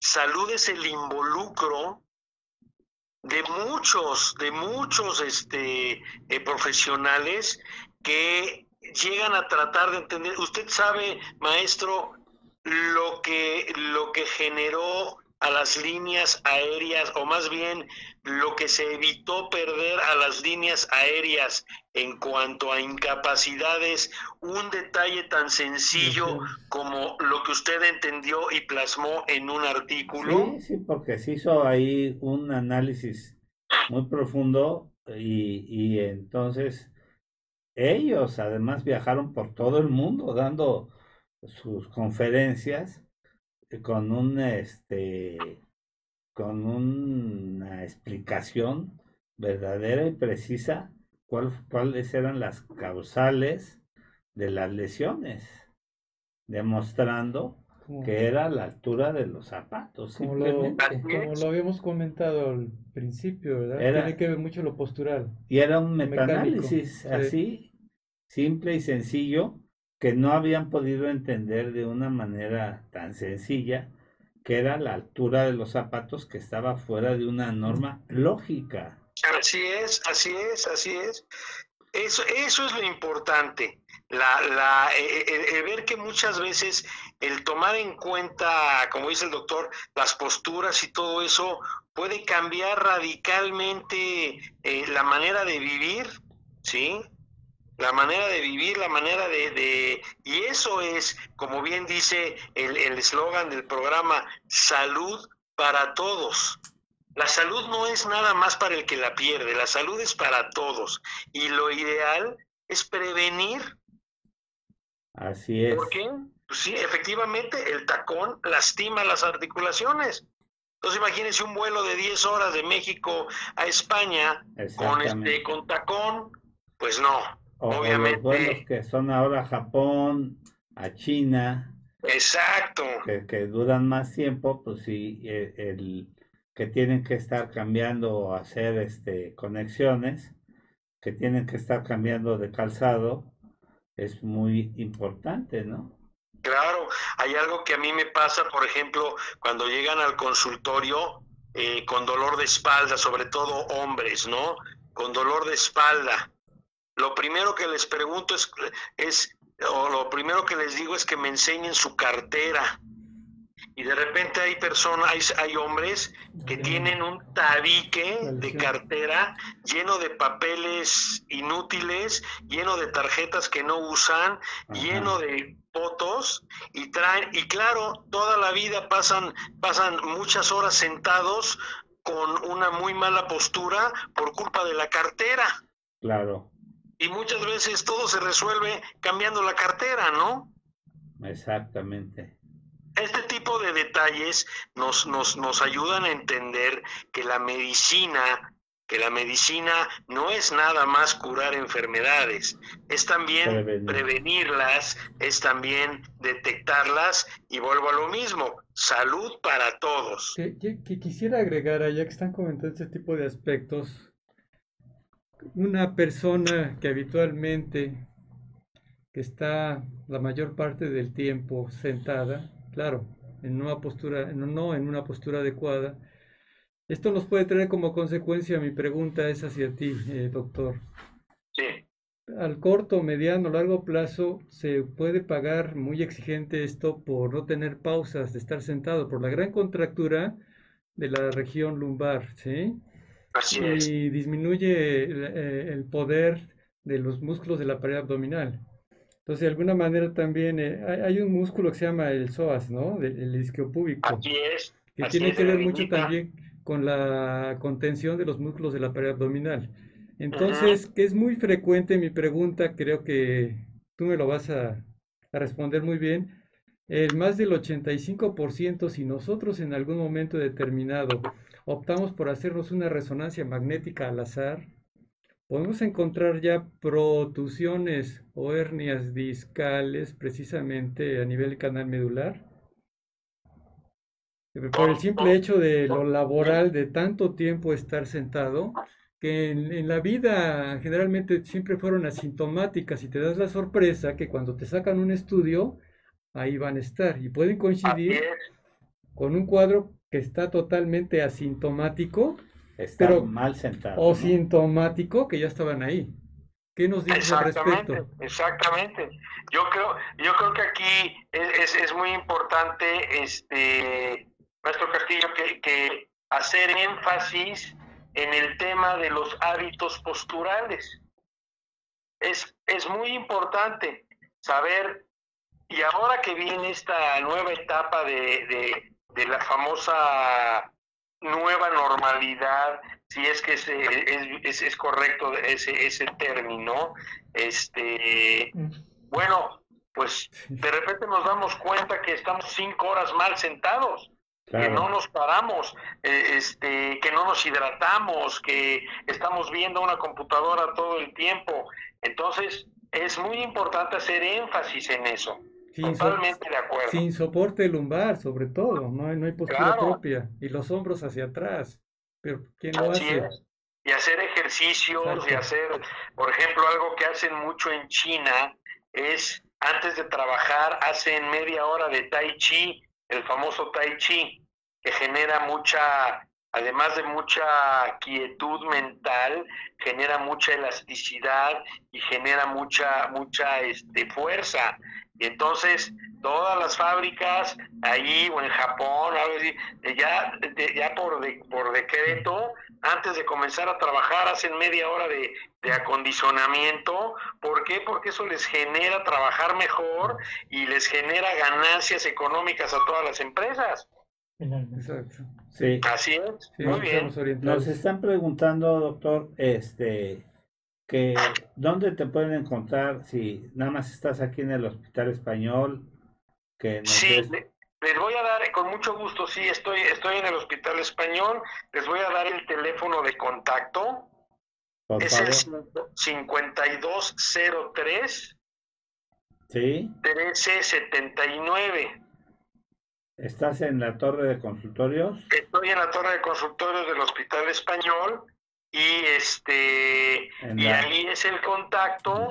y ahorita bueno ahorita en, en, en estas épocas también estamos vía virtual digamos haciendo consultas este claro siempre y cuando lo permita el, el problema estamos haciendo inclusive consultas virtuales pero el contacto es el 5203 1379 Correcto. Para subirlo a las redes. ¿Lo, lo podrías repetir para que los tome nuestra productora? con mucho gusto 5203 Sí. 1379 Ok.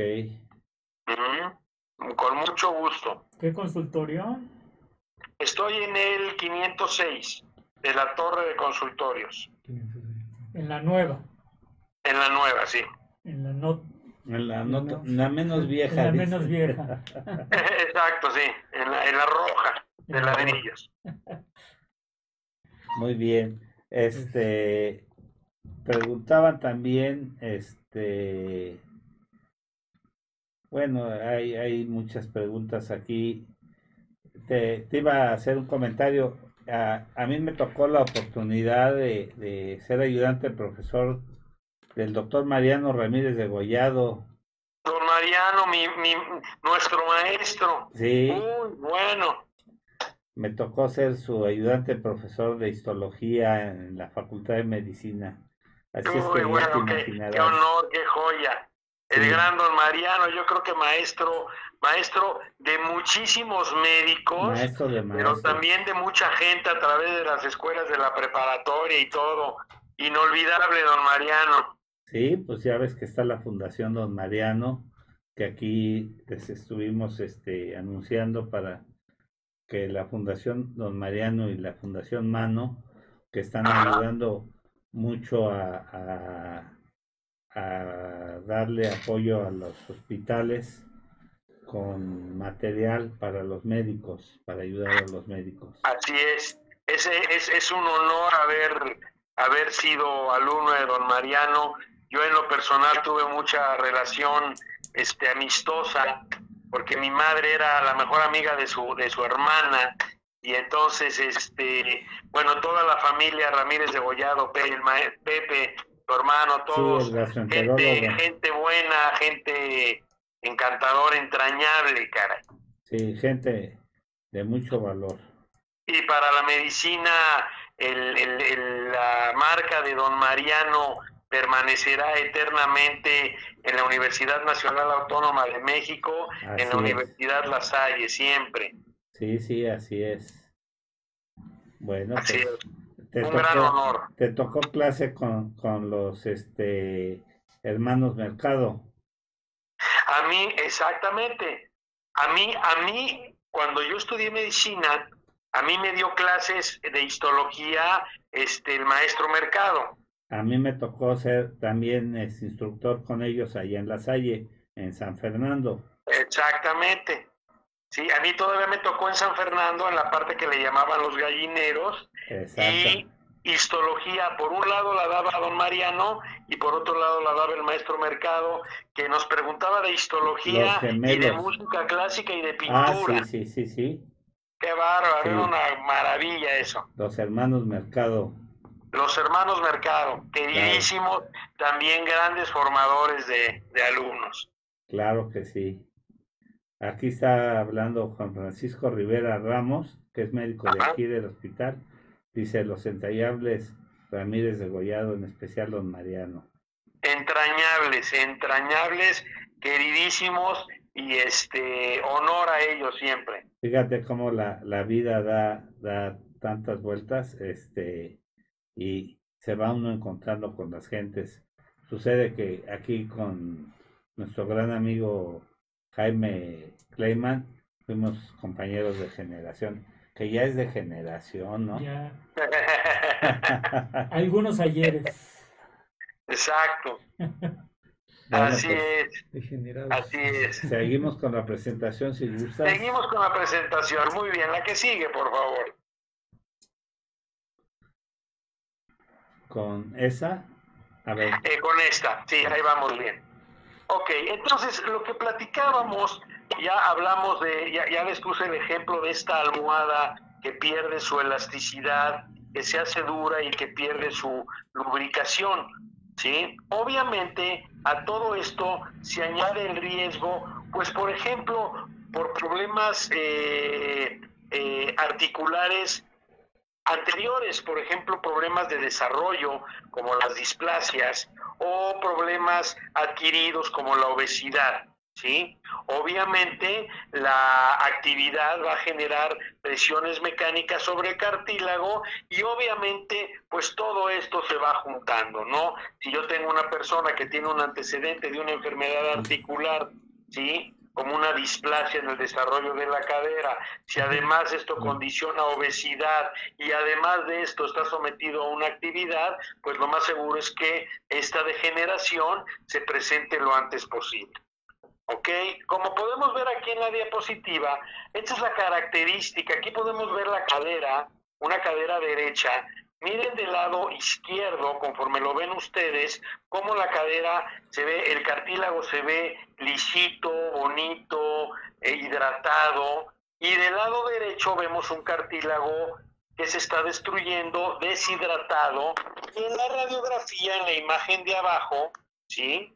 En la imagen de abajo, tienen un desgaste importante. Comparen la cadera derecha con la cadera izquierda.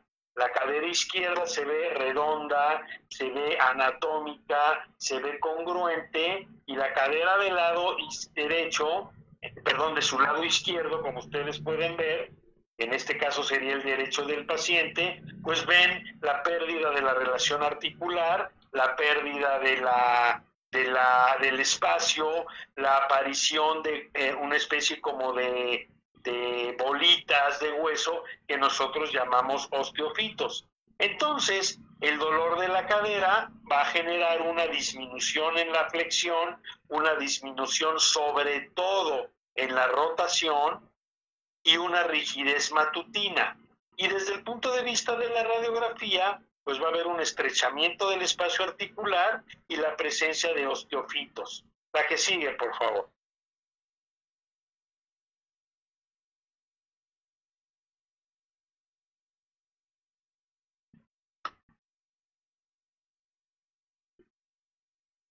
En la radiografía que sigue tenemos el ejemplo eh, eh, de la rodilla. Como les decía, miren un cartílago sano, blanco, bonito, elástico, hidratado, y del otro lado vemos un cartílago pues que está degenerado. Esto me va a generar dolor de rodilla, rigidez, que truene la rodilla. Esta es una, esta es una, quiero hacer aquí una pausa muy importante. Todo, doctor, es que fíjese que yo cuando me agacho me truena la rodilla. El tronar las articulaciones, como lo hacen los pianistas, o cuando uno se agacha y truena la rodilla, eso es una descompresión brusca de la presión articular. Es increíble saber que dentro de las articulaciones existe un poquito de aire. Y entonces cuando ustedes ven que el pianista se truena los dedos o ustedes se agachan y truena la rodilla o mueven el cuello y sienten que truena, ese tronido no es un tronido que esté relacionado a una enfermedad, es un tronido que está relacionado a una descompresión de, las, de la presión articular y hay tronidos que no van acompañados de dolor. Entonces la pregunta es, doctor, me truena. Si el tronido no va acompañado de dolor, no hay que hacerle caso. Claro, tampoco hay que estar como mucha gente tronándose todo el tiempo, ¿no? pero en términos generales, un tronido que va acompañado, perdón, que no va acompañado de dolor, no preocupa. Sin embargo, cuando hay crepitación, como lo dice la diapositiva, hay agrandamiento del hueso de la rodilla, dolor y rigidez, hay que tomar una radiografía y lo que vamos a encontrar, pues es una deformidad, ¿sí? Una deformidad, una disminución en el espacio, y miren cómo se ve, Miren cómo el espacio interno hacia su lado izquierdo, como lo ven ustedes en la pantalla, pues miren cómo ya se perdió la articulación. Esa articulación pues ya no tiene mucho que, ofrecer, ¿ok? La que sigue, por favor.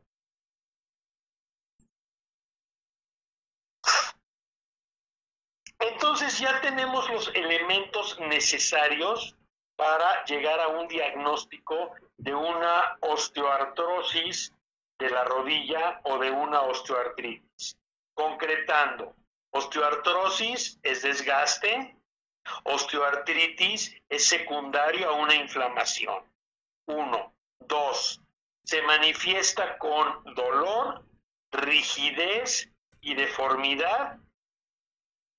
Y tres, está relacionado a factores desde el punto de vista de actividad, obesidad, genética en una menor parte y sobre todo lo más importante, en base a la actividad de cada persona.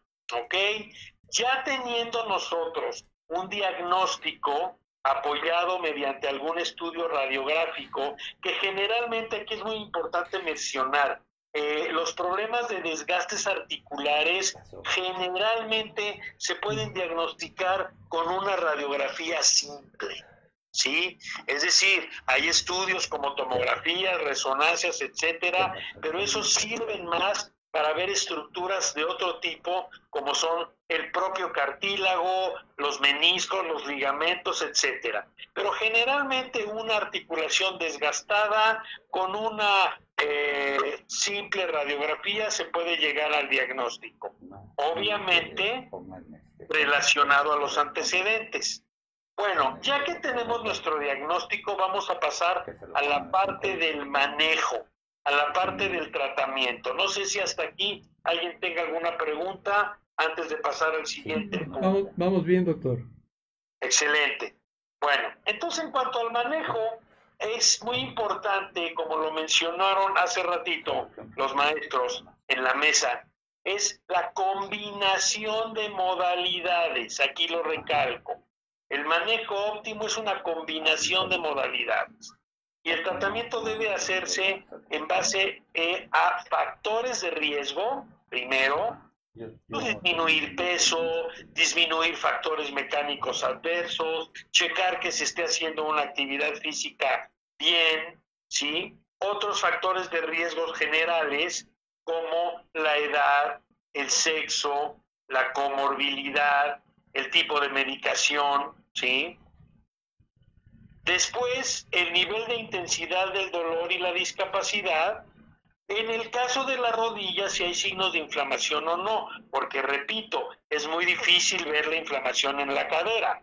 Es muy profunda la cadera para ver una inflamación. Es muy profunda la inflamación a nivel articular de la columna vertebral como para ver inflamación. La inflamación la podemos ver básicamente en la rodilla, en el tobillo y en la mano, ¿sí? Y a partir de eso, pues localizar el lugar y el grado de daño estructural. La que sigue, por favor.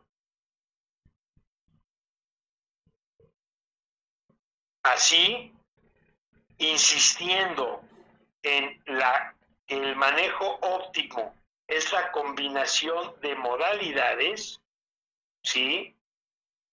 El paciente debe de ser educado acerca de los subjetivos, es decir, uno, ¿qué estamos haciendo? Es decir, modificar el estilo de vida. ¿sí? Pues sabe qué, que yo hago maratón. Ah, bueno, pues yo le voy a recomendar que si quiere hacer una actividad de eso, yo le recomiendo más el triatlón. ¿Por qué? Porque en vez de estar todo, este, todo el tiempo corriendo, aquí lo va a combinar con natación y con bicicleta. ¿Sí? Es decir, nosotros los médicos debemos de tener cierto conocimiento de las actividades deportivas para que a partir de ahí podamos emitir un, una, un, un tipo de tratamiento. ¿Sí? Obviamente los médicos que están involucrados en un equipo de fútbol americano saben qué lesiones tienen que ver con el determinado, con la determinada posición de cada jugador. No se lastima igual un hombre de línea que un, que un ¿sí? En el futbolista lo mismo, no se lastima igual el portero que un, que un, que un defensa. Entonces hay que conocer, el médico tiene la obligación de conocer, ¿sí? ¿Para qué? Para recomendar estilos de vida, recomendar ejercicio, ver el ritmo de actividad, con qué frecuencia se debe de hacer, debo de correr diario, debo de dejar de descansar unos días, etcétera. Es muy importante la reducción de peso, ¿sí? Este, eh, es una recomendación y los médicos tenemos que tener mucho cuidado en cómo pedimos eso a la gente, este, que, está un poquito pasada de peso, ¿sí?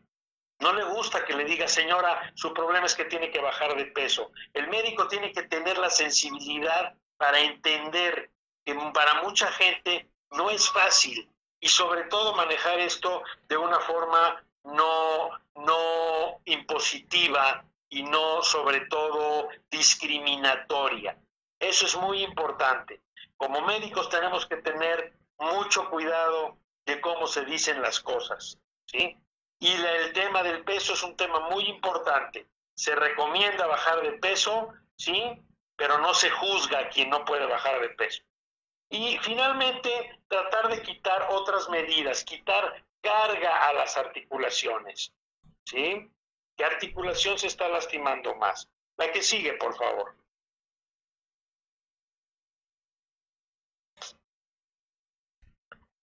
Y finalmente, en cuanto al tratamiento óptimo, pues ya sabemos que es una combinación de modalidades, ¿sí?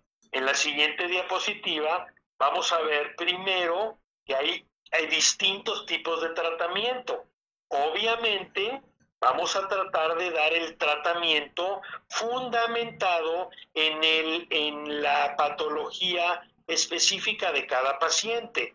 El tratamiento tiene que intentarse primero el cambio de eh, hábitos, uno, como ya lo platicamos, dos, el tratamiento no farmacológico, es decir, que está fundamentado en la educación y en un momento dado dispositivos como pueden ser plantillas, rodilleras, bastones, etcétera. ¿Sí? Yo, hay muchos pacientes que les da miedo la palabra bastón, ¿sí? El bastón hay que entenderlo como algo que quita la mitad del peso del cuerpo. Un bastón no quiere decir vejez. Un bastón quiere decir quitar la mitad del peso del cuerpo. Señora, póngase un bastón y generalmente el bastón se pone en el lado contralateral a donde está la, el problema. Si me duele la rodilla izquierda, el bastón va en la mano derecha para este, abrir lo que los golfistas llaman stance, es decir, abrir el compás y se disminuya eso. También a veces ayudan las rodilleras, plantillas, etcétera. Esto coadyuvando el tratamiento que sigue, que como pueden ver es el tratamiento farmacológico. Este puede ser a base de antiinflamatorios, analgésicos. Siempre que se tome antiinflamatorios y analgésicos, vamos a utilizar un protector gástrico, ¿sí? Y ahorita estamos empezando a utilizar en, en, en cierto punto de la enfermedad lo que son neuromoduladores. Ayudan mucho a disminuir la percepción del dolor, aunque no, no desinflaman. Mucho cuidado con antiinflamatorios y analgésicos porque pueden lastimar el estómago y si se va a utilizar uno de tiempo prolongado, tiene que ser un antiinflamatorio ideal, que sea suave para el estómago y potente para quitar el dolor. Y finalmente, dentro de este tratamiento no farmacológico, la lubricación. Hay dos formas de lubricar. La que sigue, por favor.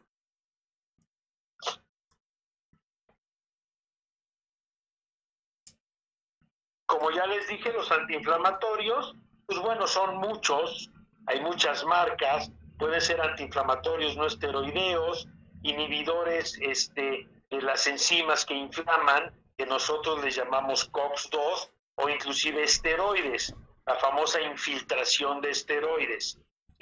Eso es en cuanto al tratamiento antiinflamatorio, pero hay que acotar que el tratamiento antiinflamatorio tiene una vida corta.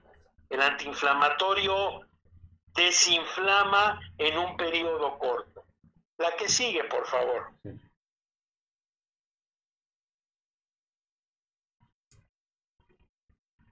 Los neuromoduladores, ¿sí? Son, por ejemplo, la gabapentina, la pregabalina o la duloxetina, ahorita ya se están utilizando ya en procesos muy avanzados, muy avanzados, ¿sí? Donde ya tenemos que recurrir a disminuir no la inflamación, sino la percepción del dolor a nivel central. Entonces a veces tenemos que utilizar, por ejemplo, este tipo de medicamentos. O sea, lo que le llamamos, perdón, lo que le llamamos tratamientos bimodales. Exactamente, exactamente. Y en la siguiente diapositiva, sí, que es muy importante, es que siempre el tratamiento debe de estar acompañado de una lubricación. ¿Se acuerdan de aquella palabrita que les dije de los proteoglicanos? Si la tienen apuntada por ahí, los proteoglicanos condicionan ¿sí? la hidratación articular. Cuando hay una alteración en estos famosos proteoglicanos, ¿sí? se pierde agua, se reseca el cartílago y entonces, ¿qué pasa? Que se hace dura la almohada. ¿Ok? Bueno, dentro de la lubricación hay dos tipos de lubricación. Una lubricación es la directa, la que hablábamos hace rato, doctor, de que, de que lo sacaban para, para otros pacientes, es la infiltración mediante ácido hialurónico, ¿sí? Es de infiltración local, ¿ok? Es de infiltración local con el ácido hialurónico. Y por otro lado, hay que entender que eso es muy fácil a nivel rodilla, a nivel tobillo, pero no es fácil infiltrar una, una cadera. Por eso es que siempre tenemos que tener a la mano, ¿sí? La que sigue, por favor, lubricantes, esos sí los podamos tomar por tiempo prolongado. Lubricantes que podamos tomar por tiempo prolongado, ¿ok? Ya vimos que la infiltración es a través de los hialuronatos. La que sigue, por favor. Y ahora sí nos vamos al tratamiento de lubricación vía oral. Este es un punto muy importante. No sé si podemos avanzar en la diapositiva, por favor. Sí. ¿Más? Eh, sí, la que sigue, por La favor. que sigue. La que sigue, por favor.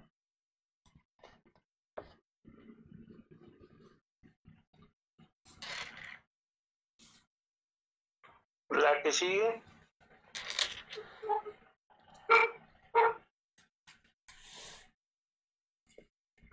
Podemos avanzar. Vamos a hablar de eh, los lubricantes. La que sigue, por favor. Esto es muy importante. El tratamiento farmacológico en cuanto a la lubricación, ¿sí?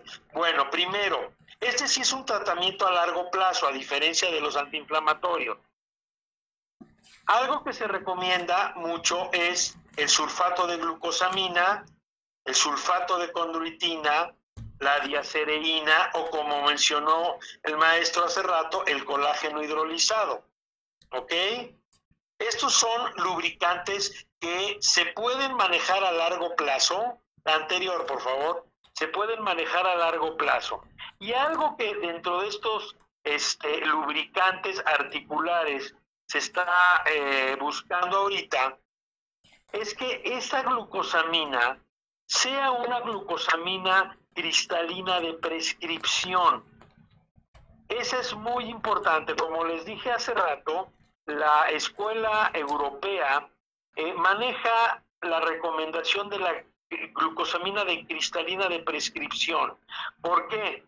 Porque esto me va a generar menos necesidad de antiinflamatorios y analgésico. Eso es muy bueno, que los pacientes no tengan una polifarmacia. Yo de repente veo pacientes que están tomando 15 medicamentos. Es muy importante, uno, disminuir el uso de analgésicos, disminuir el uso de antiinflamatorios por los efectos colaterales, específicamente la, la inflamación gástrica, ¿sí? Y por otro lado, es muy importante saber que se disminuye significativamente la necesidad de un tratamiento quirúrgico.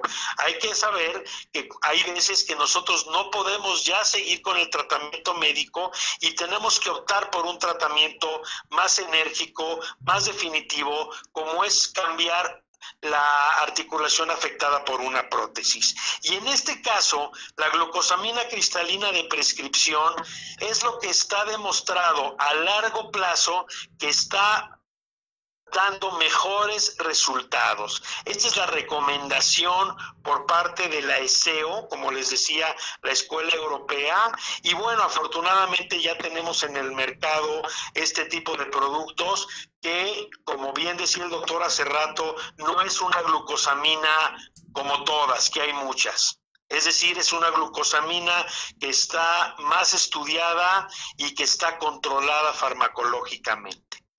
Esto es el tratamiento en términos generales de la osteoartritis. Lo importante es, uno, cuando haya una molestia, acudir al médico, platicar su estilo de vida, ver qué tipo de actividad le gusta hacer y el médico, en base a una buena exploración física y un buen estudio, dar la pauta de un tratamiento que en un principio siempre tiene que ser de manera conservadora a través de medicamentos que no solamente desinflamen, sino que curen y lubriquen a la larga. Ese es todo lo que tengo yo que decir en base a esto. No sé si tengan algún comentario, alguna Sí. pregunta. El doctor Fernando Castillo quiere hacerte alguna pregunta. Sí, que, doctor. quisiera, doctor, al respecto, muy bien por su ponencia, felicidades. Gracias. Y, y sobre todo, ahorita que contó el, el concepto de tratar de eh, proteger al máximo la, la articulación, ya que estamos hablando de, de Mirley. Mi- Sí. mi- mi- sí, ¿verdad? Mi- mi- mil- Milrey, eh, que está cristalizado. Hay una recomendación aquí que nos hacen los estudios, que hasta por- podemos tomarlo durante 12 meses y podemos extenderlo hasta durante 3 años. Claro está, esto es a corto, mediano y largo plazo. Siempre y cuando esté indicado, puede reducir, según el reporte, hasta por arriba de un 50% eh, el retraso de una prótesis, doctor. Exactamente. Sí, efectivamente, la glucosamina cristalizada, con perdón, no cristalizada, la glucosamina cristalina de cristalina, perdón, sí, cristalina la glucosamina cristalina de prescripción es, eh, digamos, en el mercado la glucosamina que podría tener ahorita, eh, digamos, los mejores efectos para retardar la necesidad de alguna operación o de un o de un tratamiento más definitivo. Pero, sobre todo, reduce, según los estudios, se está reduciendo hasta un 48% después de tomarla durante cuatro meses el consumo de antiinflamatorios o de AINES, que creo que también es ah, también, esa es otra de las ventajas. Es lo que decíamos en nuestra última diapositiva, que la glucosa cristalina de prescripción nos va a generar menos necesidad de antiinflamatorios y disminuye la necesidad de tratamiento quirúrgico. Y eso para un paciente con osteoartritis, pues caray, es una gran alternativa de tratamiento. Sí, y, según la historia de, los, de la glucosamina, allá la, el Ministerio de Salud allá en España ya habían optado casi casi en retirar el, el consumo de, este, de estos nuevos productos pero se, dieron cuenta que prácticamente dejaba mucho, mucho comportamiento y muchos beneficios a los pacientes. Así es, así es. Así es, correcto, sí. Tomarlo como una consideración, ya si no estábamos hablando del concepto de prevención, que podría caber, dependiendo de las condiciones y las características, a individualizar a cada paciente, doctor, ¿sí? Ajá. Eso creo que es muy importante. Y ahora también me pareció algo también importante que usted mencionó, la utilización de los clásicos esteroides o, la, o, que le hablamos la cortisona, ¿no?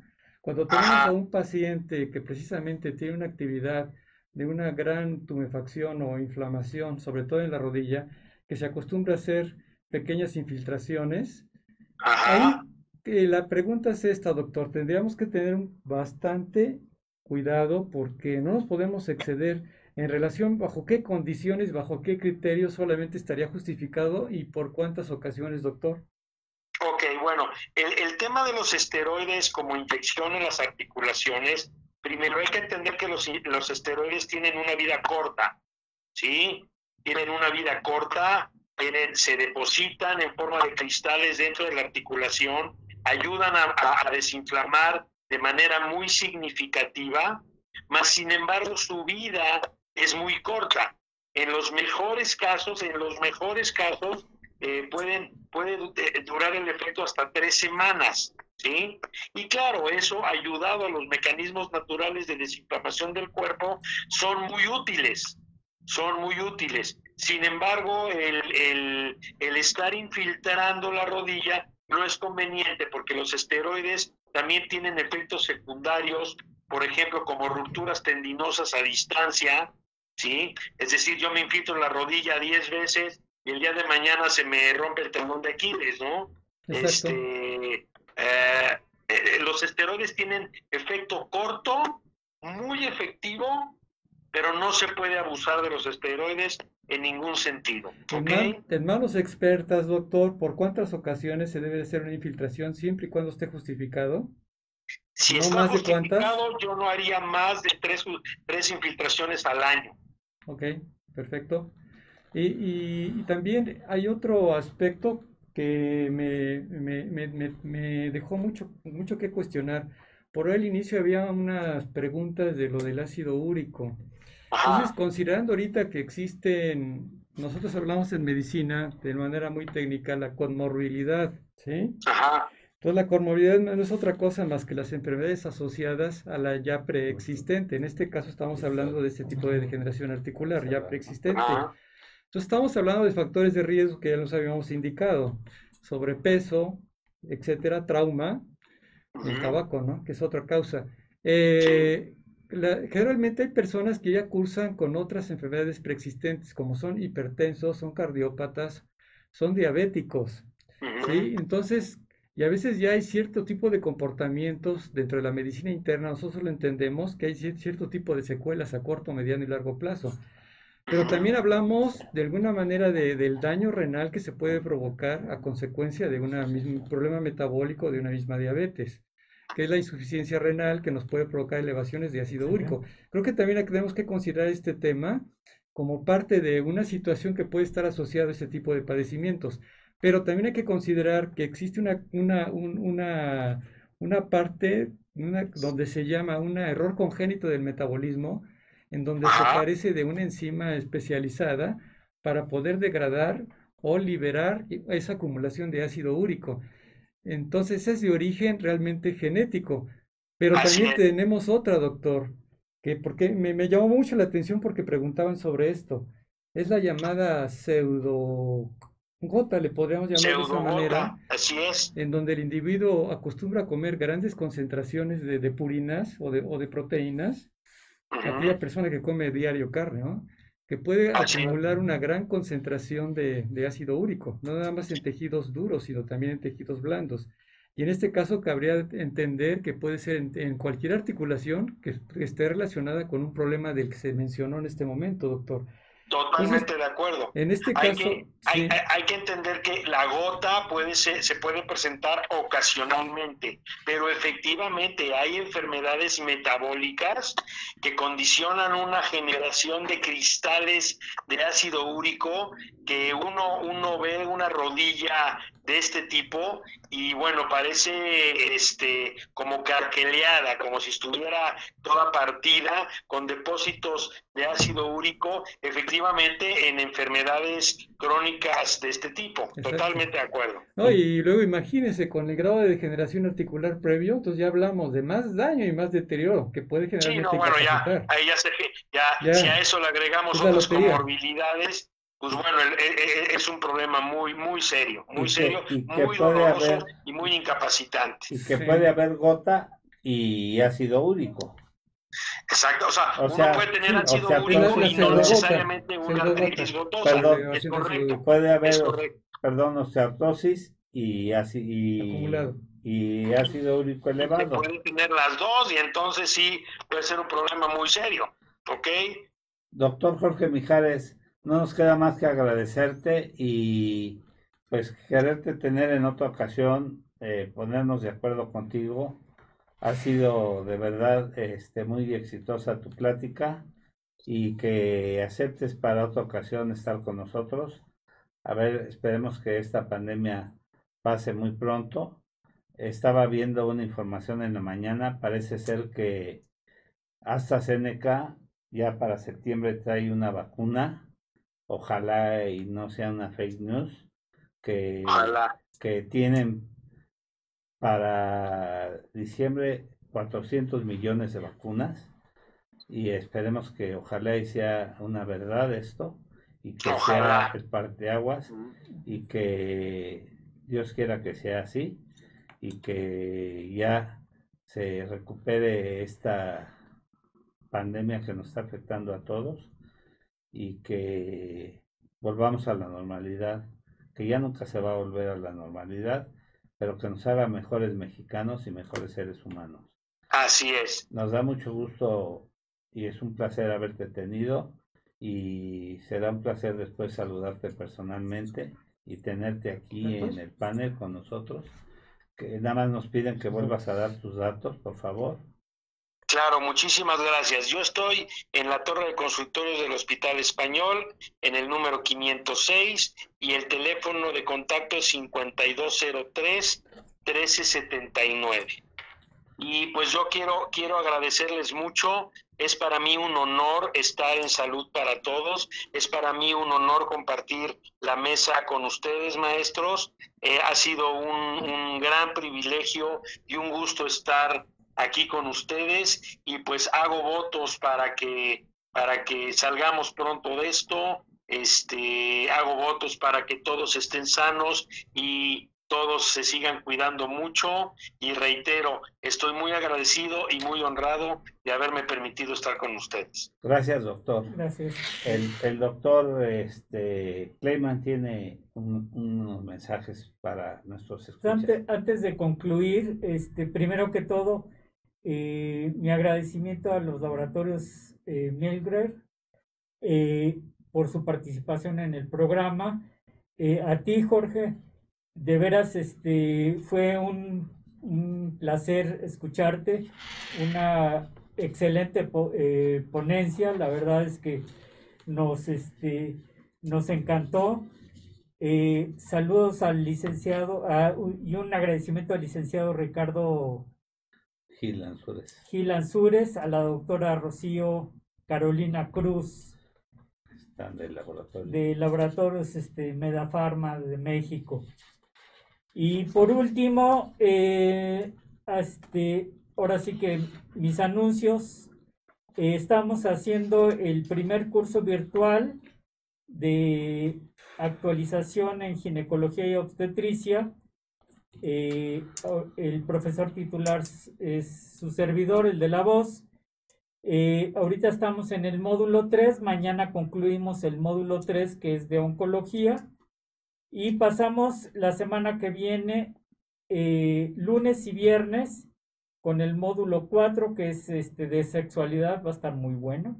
Mm. Sí, y al final vamos a cerrar con una conferencia magistral. El Congreso Anual, en el cual vamos a celebrar los 50 años del Colegio, del colegio de Ginecólogos, eh, va a ser el 20 de mayo, 20, 21 y 22 en Acapulco. Pues esperamos que desde ahorita empiecen a apartar su lugar pues eh, te cedo la palabra, Roberto, para que despidas el programa. Otra vez, Jorge, muchísimas gracias y, saludos a todos. Gracias, maestro. Gracias, muchísimas gracias. Gracias. Pues gracias a toda la gente que nos hizo favor de escucharnos. Que tengan un excelente día y un mejor fin de semana. Gracias a Sai, nuestra productora, y a Jesús por todo.